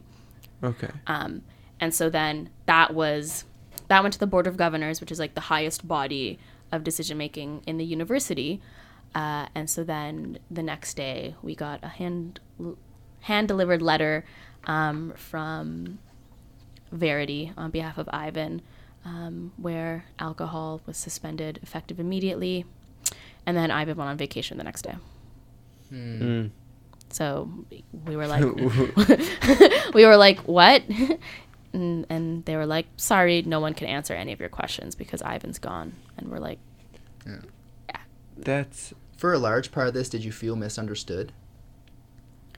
Misunderstood. Like from your like from where you were, like with like what the public was seeing and like what like all like behind the scenes. Like, did you feel like what you were trying, like what you were trying to fight for, was kind of just being overshadowed at all? yeah, and I think like this, like this wasn't even really an advocacy issue per se. Mm-hmm. We were kind of just like, this system slash structure doesn't make sense where we're actually just approving things day of for events and that makes absolutely no sense. Um, so for the betterment of everyone in this process the dsu is stepping out so that folks can you know talk directly to the license designate and get that information process that they can actually hopefully create an internal process. And um, our ask throughout this whole thing was like a create an internal process that makes sense and communicate it with everyone um, and b yeah just give us information so we can like share that. Um, and so that's been like ignored throughout.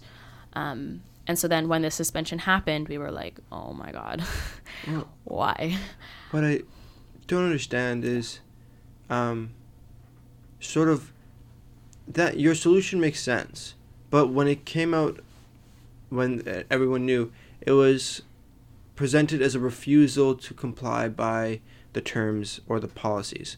That's what we all heard. Yeah. So where did it go from we're just gonna send you guys the people like the society so that they can go straight to you because we don't know what was going on. To we don't want to comply by the rules. We refuse to com- like follow yours because you you're asking r- ridiculous rules. Like that's because that's the, the that's the message we all heard.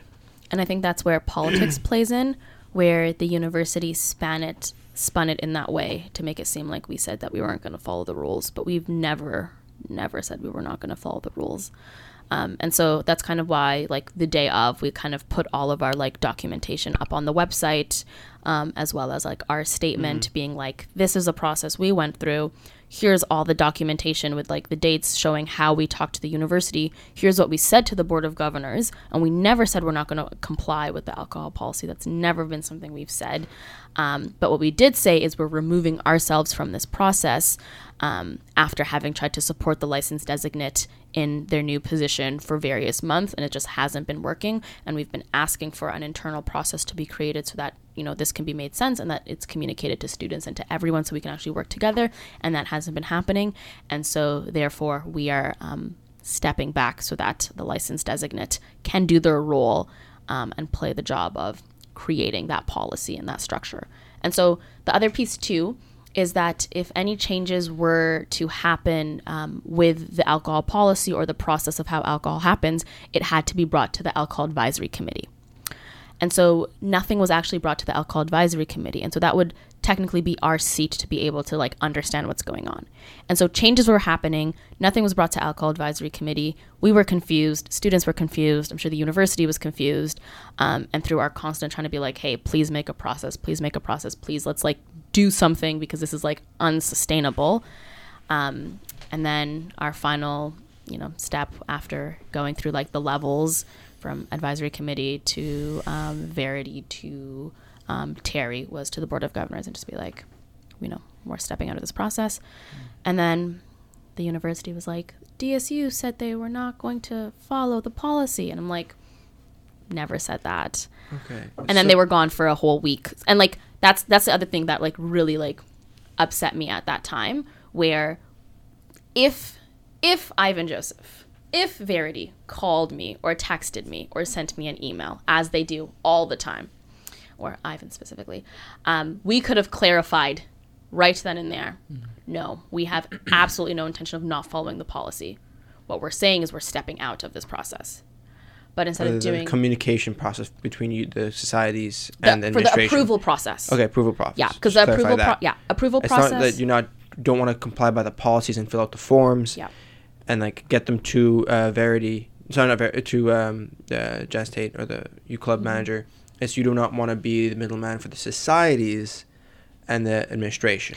and it's not even not wanting to be the middleman per se, but it's like the license designate's job is to maintain that like system and process and structure of like moving things forward. Right. And so when that was taken away from us, which is like a breach of the um, alcohol policy in and of itself, when that was taken away from us, our ability to do anything was also taken away in that sense. So we couldn't change the system and make it make sense even if we wanted to because we had didn't have that power anymore. So that was taken from us. And so we said, we actually cannot do anything in this process. We've been trying to help you move it along.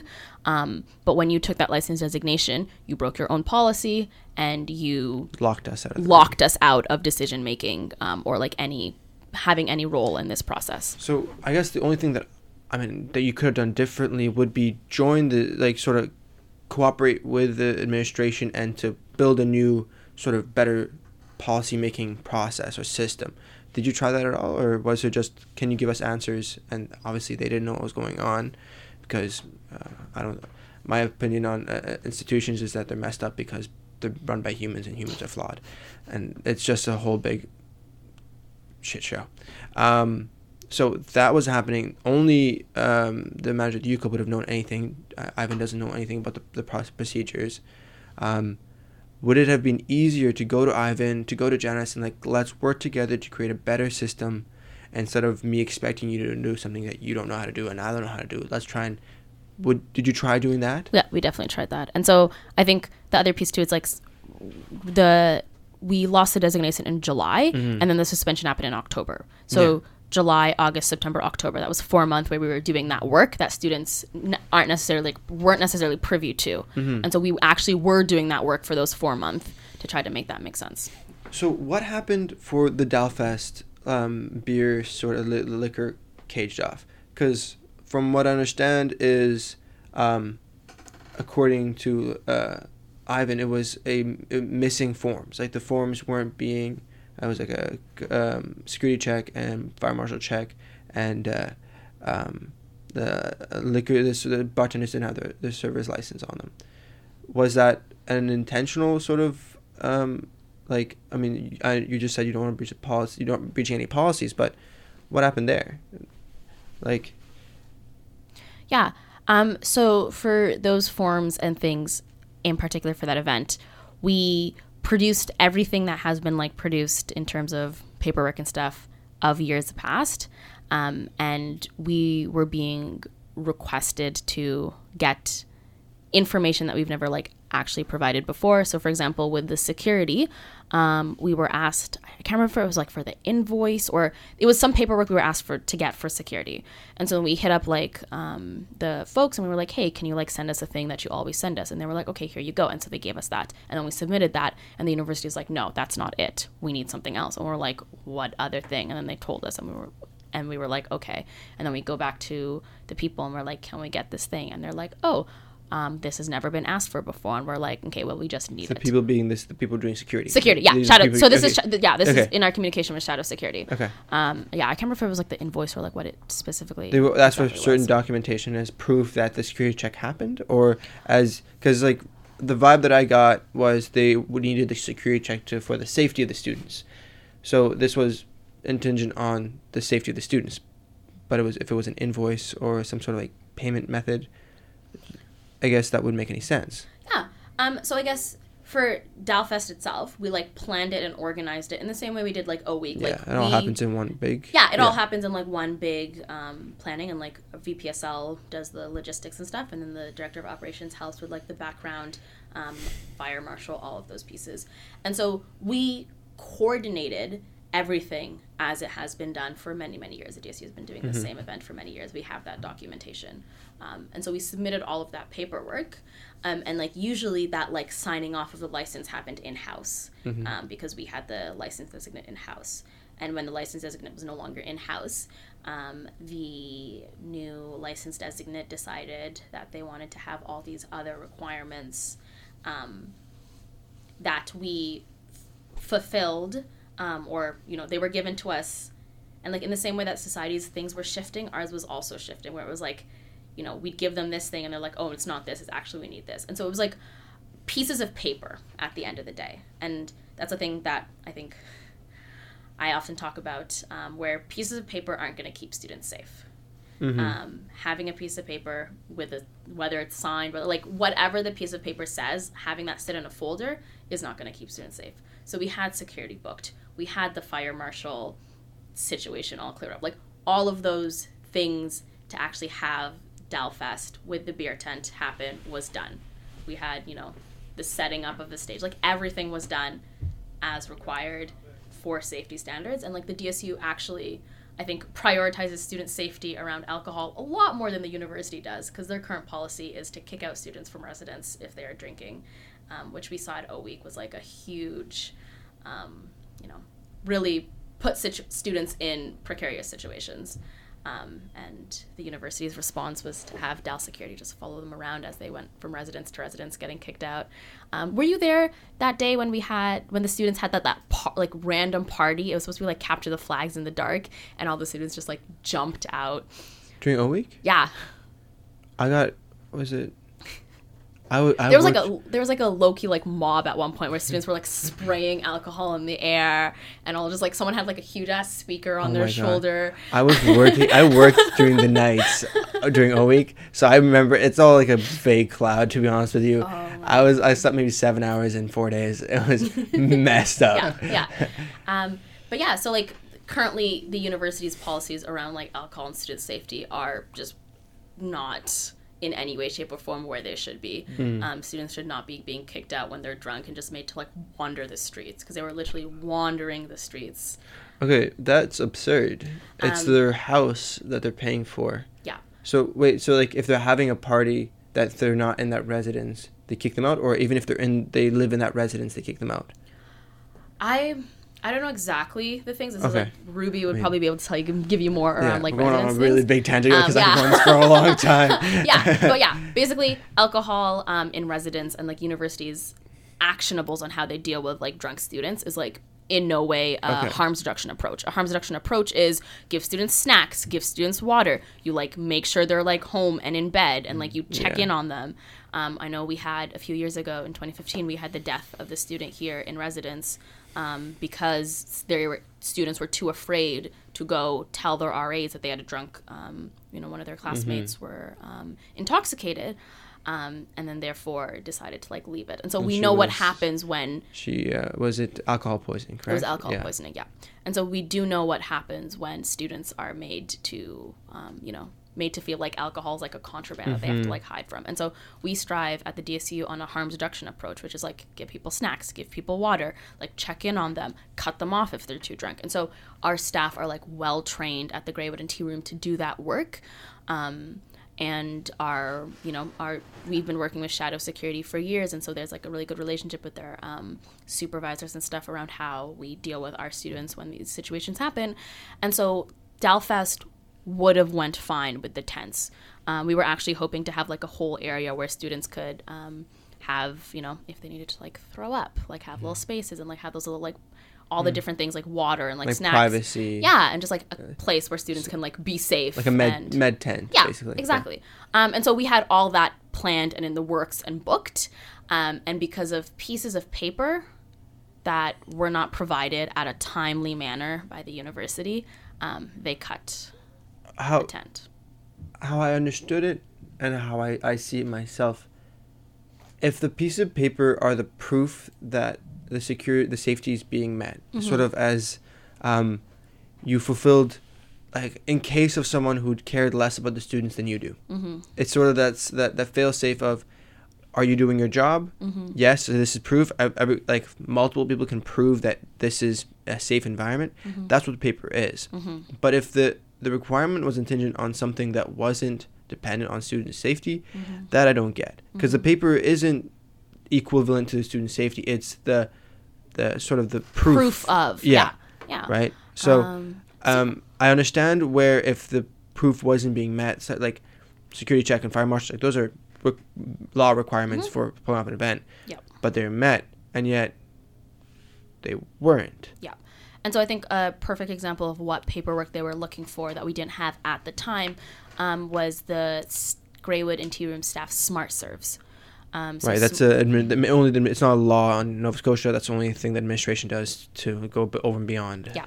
And so all of our staff who work at the Grawood and Tea Room have those smart serves. Mm-hmm. Um, and the university wanted us to produce all of them. Yeah. Um, and so we, you know, reached out to all the staff being like, hey, do you, can we get the smart serves?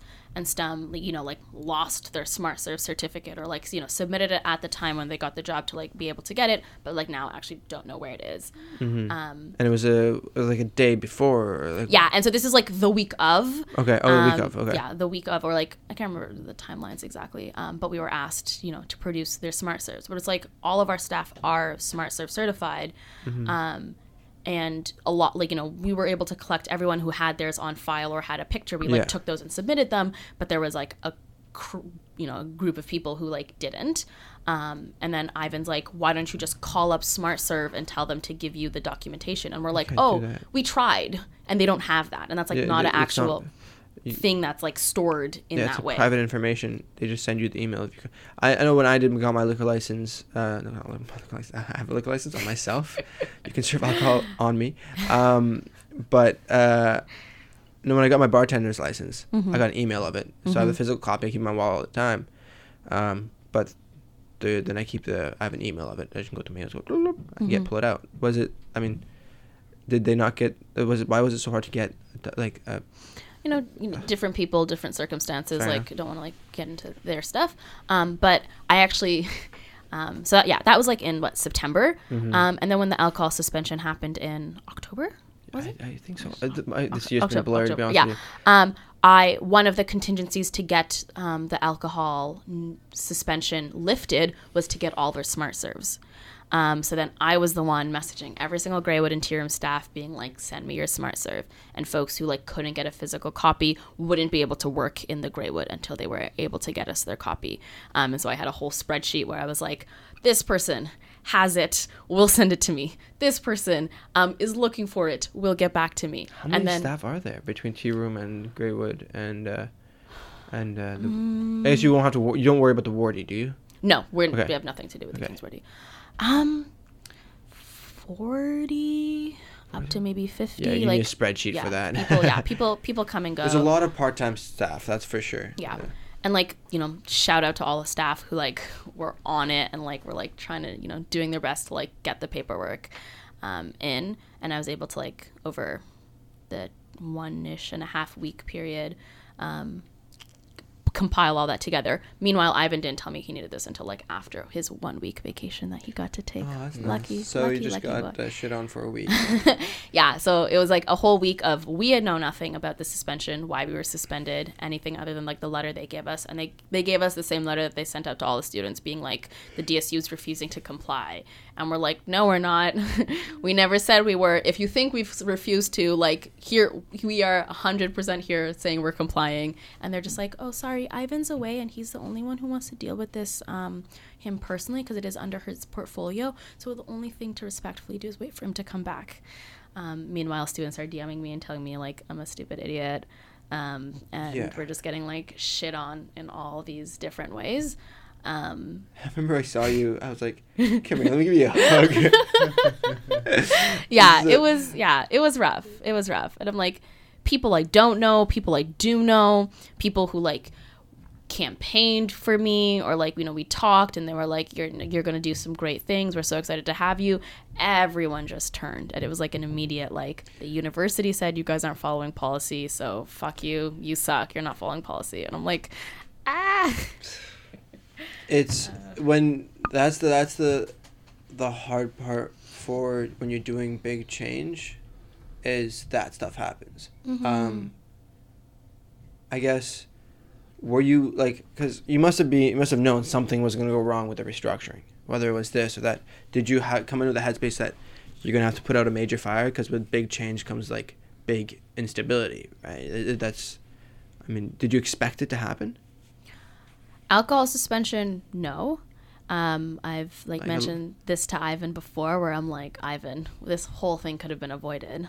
Yeah. like a quick phone call.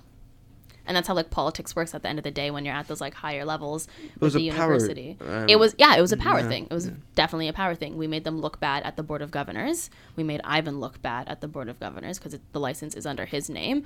And so then retaliation there was suspension of everything um, and it was like you know part them covering their asses to make sure you know they didn't get in trouble or figure out what was going on. Um, but another part was you you know you did this we do that we have the power to. Um, so yeah Okay. that was that was fun. So there was, with it, like, it must have taken a lot of guts to pull off a restructuring after, um, what, uh, years of like it being in consideration. Like, how many? Like, I know like so many executives before you have been considering it, like, and like comes up, like, no, it's too much work, too much work. Um, it's not. It could, you can, we can't pull it off, and you did. You were the, like I don't know how many executive came before you that wanted to do a restructuring. This isn't a new thing. Uh, I'll clarify that. Um, but the only way it was pulled off is if the entire executive wanted to do it. Like, was it hard to do the restructuring to get the sort of the approval for the restructuring? Because I know that's usually what holds people back, like the executive. I mean, um or did you find like the whole executive was already on board for it, like right off the bat? yeah i don't know i think i'm like very fortunate like i've you know heard of many years in the past where dsu exec didn't even like speak to each other like they'd be like on exec ridiculous. together and they did not speak to each other um, and that's just like you know personal issues folks had or like different like political beliefs or like ideologies or like visions for the student union yada yada yada. Um, but i think us as an exec like one of my i think one of my favorite things about this executive is that we like work as a team and like we come together and like you know we're in charge of such you know huge mandates 19000 students like thousands and thousands of dollars. Like we have a huge responsibility on campus and for us to like come together in this way and be like okay we all have like a united vision for the university and for the student union and for like dalhousie um, we're all working towards building an equitable future how do we make that happen and how do we like put aside our own personal quibs and squ- you know squabbles and um, pers- personality differences and like really come together and like fulfill that mandate of what we want to do for students. And I love my team. Shout out to Hassan and Isa and Ruby and Callista. Oh, we call ourselves amazing. Dream Team. We truly are. we truly are a dream team. That's Um, crazy. yeah. So that I hope to everyone listening clarifies that whole fiasco. Mm-hmm. I think it does pretty much on your end because we heard what the administration said. Uh, we understand what could have should have been done. We understand what did happen. Um, so I think we I want to move past that because there's not much to talk about anymore.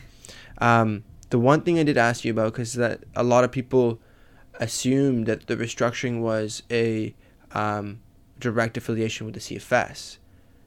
Do you want to put that to rest? Because people are like, oh, the, the Ugh. restructuring for the CFS. Do you want to talk about that? Because I know it not true. Yeah, yeah. Um, okay, well, I guess, oof. So, do people like? I don't know. My my whole thing is like everything is just like misinformation and people like not having like Mm-hmm. Well, that's what we're doing here. We're setting it straight. Hey. All right. That's, yeah, that's not exactly having what like we're here for. the full understanding of like what different things are.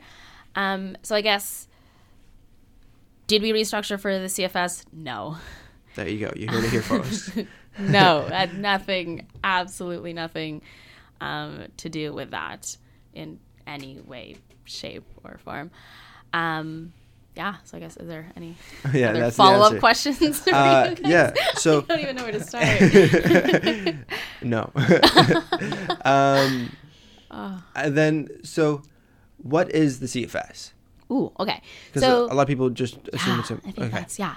Okay, so the CFS is the Canadian Federation of Students. Mm-hmm. Um, so it's a national organization that unites students um, across Canada um, to advocate for student issues.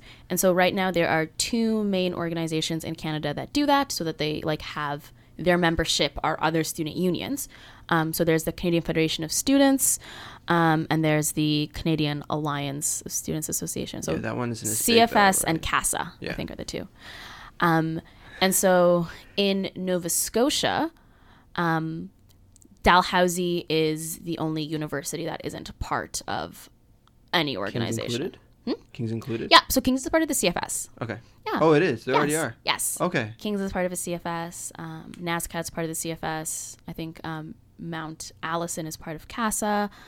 Um, SMU is part of CASA. Um, so It's like a war of uh, student associations. yeah, There's a lot we don't know, folks. yeah. Um, so yeah, so every student union other than the DSU is a part. Um, fun fact: the DSU was a founding member of both CASA and the CFS. really? Yep, founding members. What? How does that work? And we're not part of either. Yeah, so we left both of them. Okay. Yes. I feel, Um, I, from what I understand, the, the biggest struggle with the CFS is being able to leave them. And, oh, we and- we've done it before. we created it and then we left. okay. Okay. Uh, do you know why? Out of curiosity, Uh, it must it must have been like years before. yeah, this is like in the nineteen yeah. something. Because it's like uh, I think the CFS has been around for at least like 20, 30 years. Yeah. Yeah. That's crazy. Um, yeah. So yeah, we yeah. So that happened. Um, we were part of CASA. I think we left in like 2007.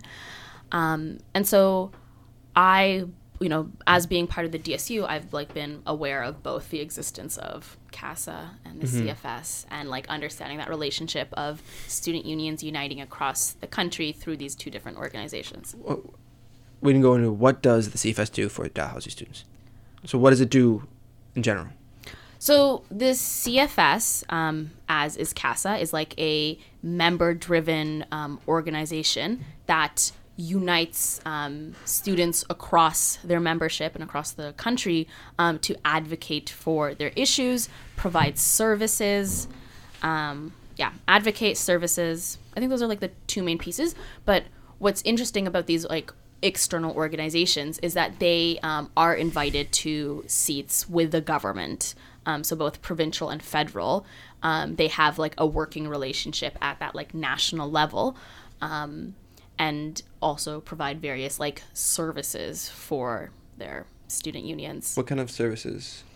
Um, so I don't know too much about CASA's current services, um, but the CFS. Um, so okay, one thing they like. So they have like low key services and like high. Like there's all. Their main. So I Yeah. know their main priority is to make school like at CFS makes tuition free. That's their that's their main goal. So yeah, so it's an advocacy. yeah, yeah, yeah. So Yeah. that's their their final goal. So a lot of things that they do are sort of driven towards that. So that's like their big stuff, right? Yeah. And then what are the small services that students would see more on campus? Yeah. Um, so, for example, they provide. Um, do you know the agendas that the DSU Mm-hmm. prints out? So the DSU is able to do a lot of its services in house, um, but the agenda printing and like creation is something that CFS would provide for like all of its services across um, the country. And so that's like an example Okay. of a service that Odd, odd example to be honest with you. It's like the the one like the scheduler at the beginning that would the with- agendas. Yeah. Yes. Yeah. Okay. So that's like a student service, and that's like a student service that we already provide for our students, um, because Okay. we have like the capacity to like develop and create it and stuff. But that's like one thing. But some universities don't. A lot of a Yeah. lot of student unions yeah. don't. So like we're actually pretty like lucky um, in the fact that we're like big enough um, to provide a lot of like these Mm-hmm. services in house. Um, other services would be um, advocacy support. So for like the DAL um, Not Bound campaign that we talked about a few Mm-hmm. times. Um, and also, fun fact, our graduate students are CFS members. I don't know if folks know that. Our graduate students. Graduate students, yeah. Dalhousie graduate students are.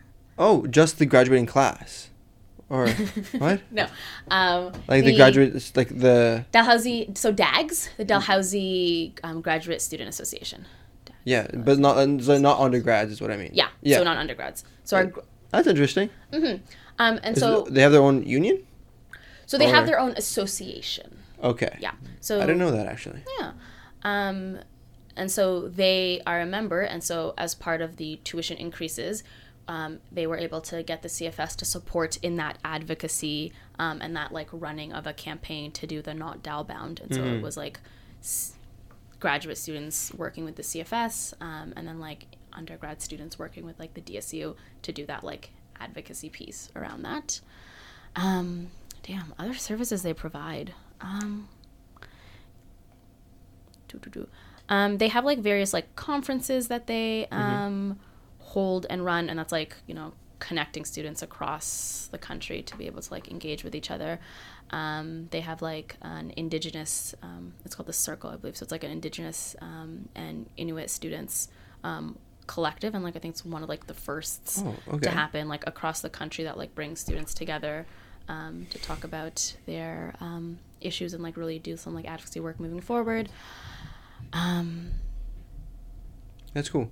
Okay. yeah, So it's yeah. that- So it's just like kind of yeah, kind of in the same way with the DSU is like you know what do we provide? We provide supports for students. What does that look like? Well, what supports do students need? I think the CFS kind of does that like. Mm-hmm. So does that for the work. unions. So it's like a Does that. union of the unions. Yeah, unions and and students.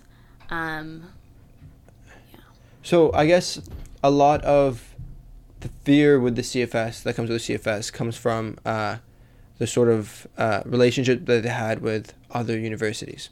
Um, and uh, uh, um, a gentleman by named Titus Gregory put out like a 340 page document about all the things that uh, the CFS has done in the past. And I'll be honest, it's pretty scary. It's pretty scary. Um, there's a lot of uh, uh, art- articled, it's like I mean a dozen cases where the CFS sued people for like trying to leave the CFS. Sued the unions, not people.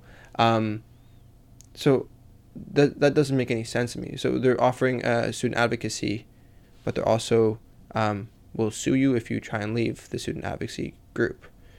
Is that something that you've noticed within the CFS, or like there's a reason behind that, or is that just somebody a, a student? Uh, like, is that unexplainable? Yeah, I guess I like maybe not the most like well versed in like the legal issues of the CFS over the past few years. Um, and I can only really speak from like my experience and like what I've witnessed and like engaged with the CFS and seen like the work they've done. Um, I do know CBU was one school Mm-hmm. um, that was brought up and like is in our That's like the, In the our one. That's like province. the, the one Yeah. that people bring up the most. yeah. And I think But that- it's like all from PEI to BC, Ontario, Mm-hmm. um, Saskatchewan. Definitely butchered that name. Um, but all of uh, so many universities have. Uh, I think Carleton is in a current. They tried to get out, and then they were slapped with a five-year contract where they couldn't get out, try to get out, or make any referendums to get out. Um, I guess the fear, and, and I, I cannot bring any bias here because the CFS does do a lot of good. Like in uh, New Brunswick, I think they completely reduced the fees. They put a cap on the fees.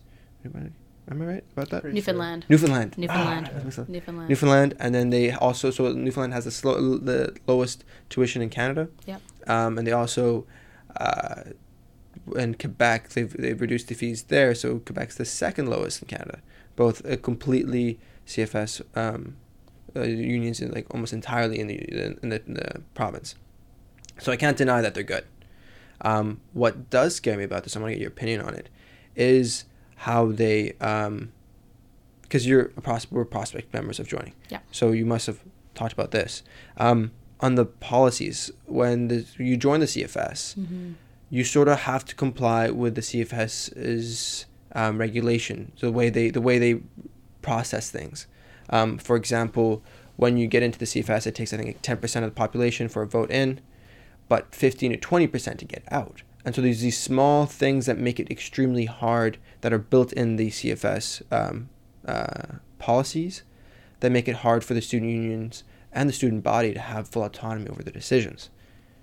Did you notice that when you're going over the sort of prospect, um, uh, like the prospect membership?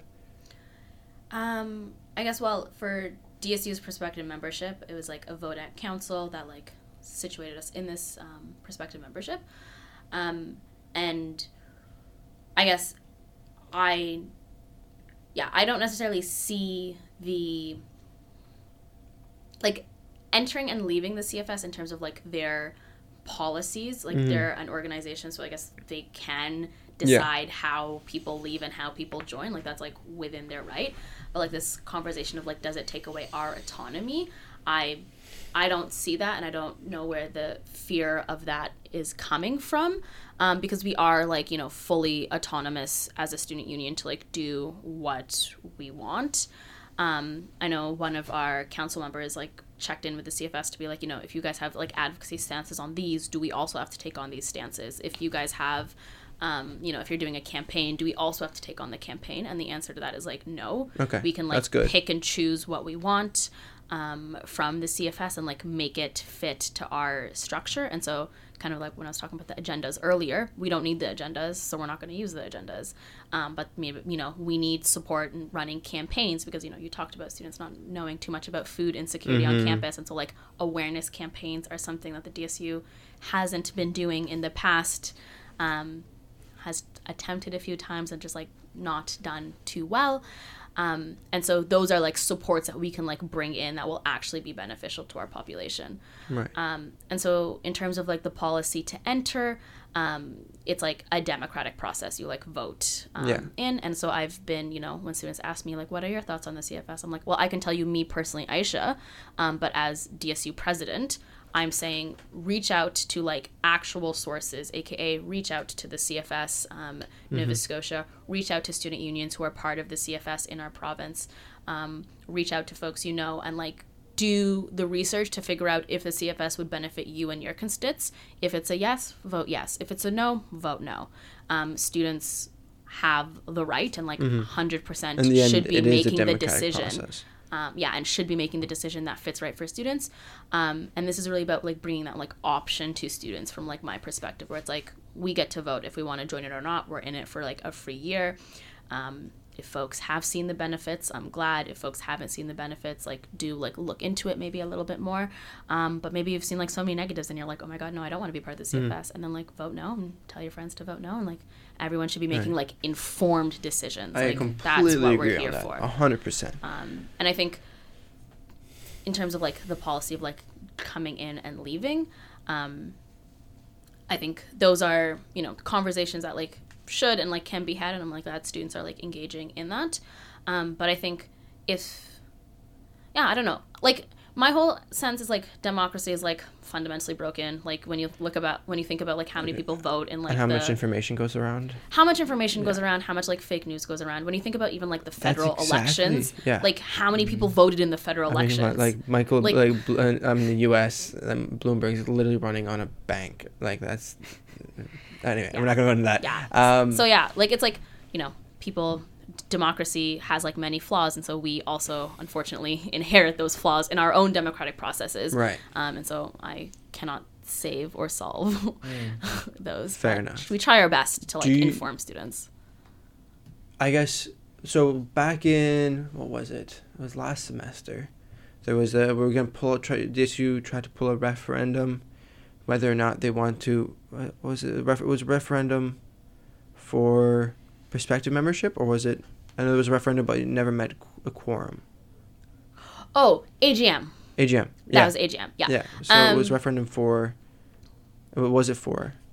Um, so an AGM is our like one year every year the DSU has an AGM where we prevent our present our financial statements for the past year, um, where execs do like a report on like what they've been doing to the membership.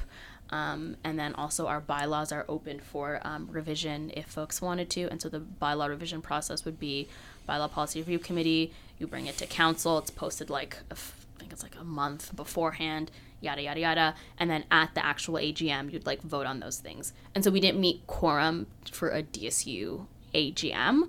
Um, which just meant we couldn't like vote on anything, but no bylaws were brought forward anyway, so there was nothing to vote on. Okay. Um, and yeah, I think that really speaks to um, you know the DSU hasn't met quorum for years now, um, and so it really just Really? yeah, um, it's been a few years. I think the last quorum we met was 2016. That's crazy. Um, yeah, and so that like just kind of speaks to the like lack of interest students are like having in like the DSU and the governing bodies and structures that make all these decisions. And so um, yeah, I don't know. I feel like this year is like one thing that we've done is gotten the students like, ooh, DSU, what do you do? And I'm like, hopefully um, everyone comes forward with like you know good intentions and like are actually here for the students. Um, and I'm like excited to see like people who like care about students and are here to like engage with student life coming forward and getting involved because we should be getting quorum. Like we Yeah. definitely should. Well, the one thing that I found off about that whole situation, um, and one thing that, I mean, we can push at the end of your term, so I'm not going to ask you to do that right now. But uh, there is definitely a lack of um, information about those things. Um, because as far as I knew, there was uh, maybe an Instagram story and a tweet Mhm. about the AGM, which is one of the most fundamental, like, sort of um, regulatory things for the students, for the DSU and the DSU to inform the students. Mhm. I think the AGMs are very important. Mhm. Um, but your the the DSU's role in that is I don't think it's been met really well. Um, I definitely could use a lot more advertising. Uh, I only found out about it because I walked in the sub at the right time, and that was it. And I was like, oh, oh, oh, that's when they. Okay, cool. I sat down and I was like, okay, No, I I- totally missed that. Yeah, I definitely agree. Our like comms strategy, and like I'm not a marketing student or a Mm-hmm. management student in any way, shape, or form. So like I'm like, what is a comms strategy? We just tell students and then they show up, right? Um, so that If definitely. they're looking for it, they'll find it. But if they're not, screw them. Oh, well, we try. Um, so yeah, I think like in- student engagement is like a huge piece. It's like how do you engage students? How do you get the information out? How do you reach students where they're at? Um, and my experience as a student organizer through my four years, five years now, uh, four years here at the DSU has always been like doing that on the ground. Um, and that was possible when, you know, I was like the president of the Dalhousie Arts and Social Science Society. So I just had to talk to like art students or when I was running the Black Indigenous People of Color Caucus. And so my job was to like outreach to like um, Black Indigenous students Black, Indigenous, and students of color. Um, but when it's like 19,000 students Mm-hmm. um, and I'm one person, I'm like, oh my God, how do I? Was there a how do I position engage the DSU that is for like advertising DSU events? So we have our um, communications coordinator. Yeah. Um, that position right now is currently vacant. Mm. Um, but we have our new person coming in March 1st. Yay. Awesome. Um, so yeah, so that, that office has kind of just been like un unstaffed for a while, which is like why um, comms haven't been the greatest. Mm-hmm. Um, but I'm like really, really looking forward to and like really trying to figure out what are ways we can engage students so that I can like leave that information for the next year. Obviously, I'm not going to start like a huge comms Yeah. campaign or like whatever, um, but really being like, okay, these you know these yeah these work in these ways you know like instagram stories only get you this far. The website get, you know we're in the process right now of like revamping our website and i think that's like a, another place where a lot of our energy has been going to where it's like if we have like a good website we can like put the information there and the students can engage. Um, so we're building that up right now but it's like how do you engage 19000 Honestly, students? I think the best way, this is just from my own observation, yeah um, please share. love, it would be love feedback. Um, sort of, you know how like in like the like governmental politics, yes if they want to say anything, they pull on a press conference, and the press conference gets some information out. yes The problem with that is the press conference, the the press has a sort of power to twist what you say. yeah Granted, but if you want to build an or um, uh, informed audience, um, sort of the Dal Gazette, the Watch, the um, like all those like campus news sources, they have a responsibility in form. I know they've been doing a very good job on it when it comes to what they're reporting on what's happening in council meetings, especially recently. Um, so if you, uh, what I would do, I mean, other than the podcast, because that's like a long form and no one wants to listen about what council meeting was about the same length as council meeting. Um, to get like, all right, this is like a a 15, 20 second video of, hey, this is what we did today. This is this this is what we did. Um, if you want more information, check the video of the full thing. Simple as that. They put it out. Then they com- they match that with the tweets that they had, the live tweets that they put out, um, and then everyone can share that. It's easy to see. So simple. And it's literally like 15 second video. It'll be so easy, absolutely easily accessible. I love video content and like audio content, and that's like that's like a huge thing for me. Where I was like, I want to do a podcast because I like phone. It's I love it. phone. It but was so easy. okay, the the issue has been in like over the summer and also over the fall semester when we're having all the student backlash is just like the fear of students like attacking us on these social medias. Like Hmm. I've had people like search my personal social media and then DM me being like you're actually uh, like a horrible. I had I had a known rapist DM me and tell me I'm a horrible person. And I'm like, sorry, you're a rapist. You're a horrible person. but I obviously didn't respond because I was like, I don't like I don't even know what like a backlash of this looks like. But it's like the entitlement of people to like be behind their keyboards and be like haters online and like trolls online is so scary. And like you know, last year or years in the past, the DSU has had executives getting like rape threats and death threats and you know all of these things from students um, and i've gotten a few really like scary emails in the past um, and also dms and so it's like putting putting ourselves out there via video Sorry. Are we, uh, is there somebody else booked for the Are you studio? recording? Yeah, we're pretty done. um, so yeah like there's like you know the, the for me the personal fear of like putting my face and myself out Mm-hmm. there and then having everyone be like you suck you're an ugly bitch It's, it's one of those Um, all of positions, those the, the is sacrifices, yeah right? is kind of like nerve wracking. Yeah. Um, but then in situations where we're not dealing with the shit, like this semester, for example, I'm like, yes, I'm here for it. I'm here to Mm-hmm. like be all over these things, and if people comment, I'm like, whatever. Right. Um, It's one of those things where um, it's when a lot of people know you, a lot of people have opinions. Mm-hmm. I think ever since the podcast came out, I've already heard somebody like basically having beef with me about something that I didn't do, and like he, I don't even know the guy, and I literally started we started the podcast like a week ago, Yeah. and already someone's like, "Oh, this guy he posts like too much stories on Instagram." I'm like, "Bruh, it hasn't even been four days." Yeah. So I can't even imagine. But it's I, I sort of. I I know that, with, I don't know, when you're in the, in the spotlight a lot, a lot of people see you. A lot of people build opinions. It's it's hard to manage that, um, but I, I think we have to start wrapping this up because it's Hundred literally two hours in. Um, Time flies. yeah. Uh, thank you so much, Aisha. Yeah. No. It was an absolute pleasure. I hope it feels good to you to clear up some stuff. Hopefully, if anyone has any issues with things that were misinformed, they can come to this podcast and get that cleared up. And I hope that people listening that now they understand the perspective of the DSU um, and Aisha, and uh, hope we stra- straightened it straight straightened it all out. My brain is completely fried right now. um, thanks again. Is there anything that's happening um, in the near future that you want people to know about? Ooh, um, we have Afrofest happening um, February 28th at the Grawood from 7 to close. So come through for that. That's going to be a great party. Um, keep an eye out for Last Class Bash. It's going to be a little special. It's Um, always good. Yeah, I love that's gonna be fun. Bash. So make sure to get out there.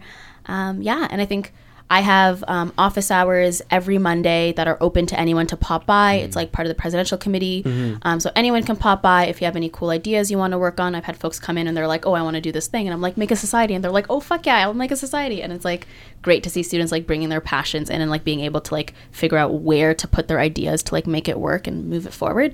Um, so yeah, if anyone wants to drop by, it's uh, four to s- four to six um, or five to seven, depending on if I have Senate that week.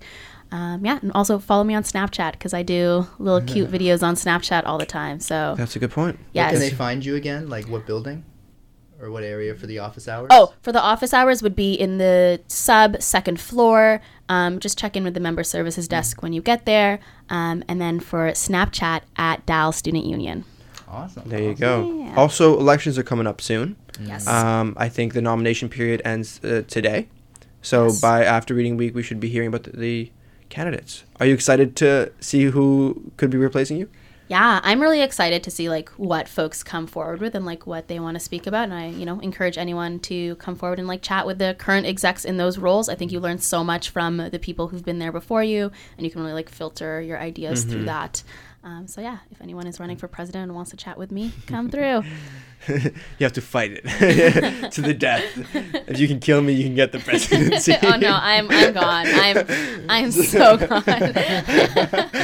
All right. Thank you Oh, so much, Aisha. Oh, thank you for having me. I hope you have a good reading week. Ah, Thank you. You And- too.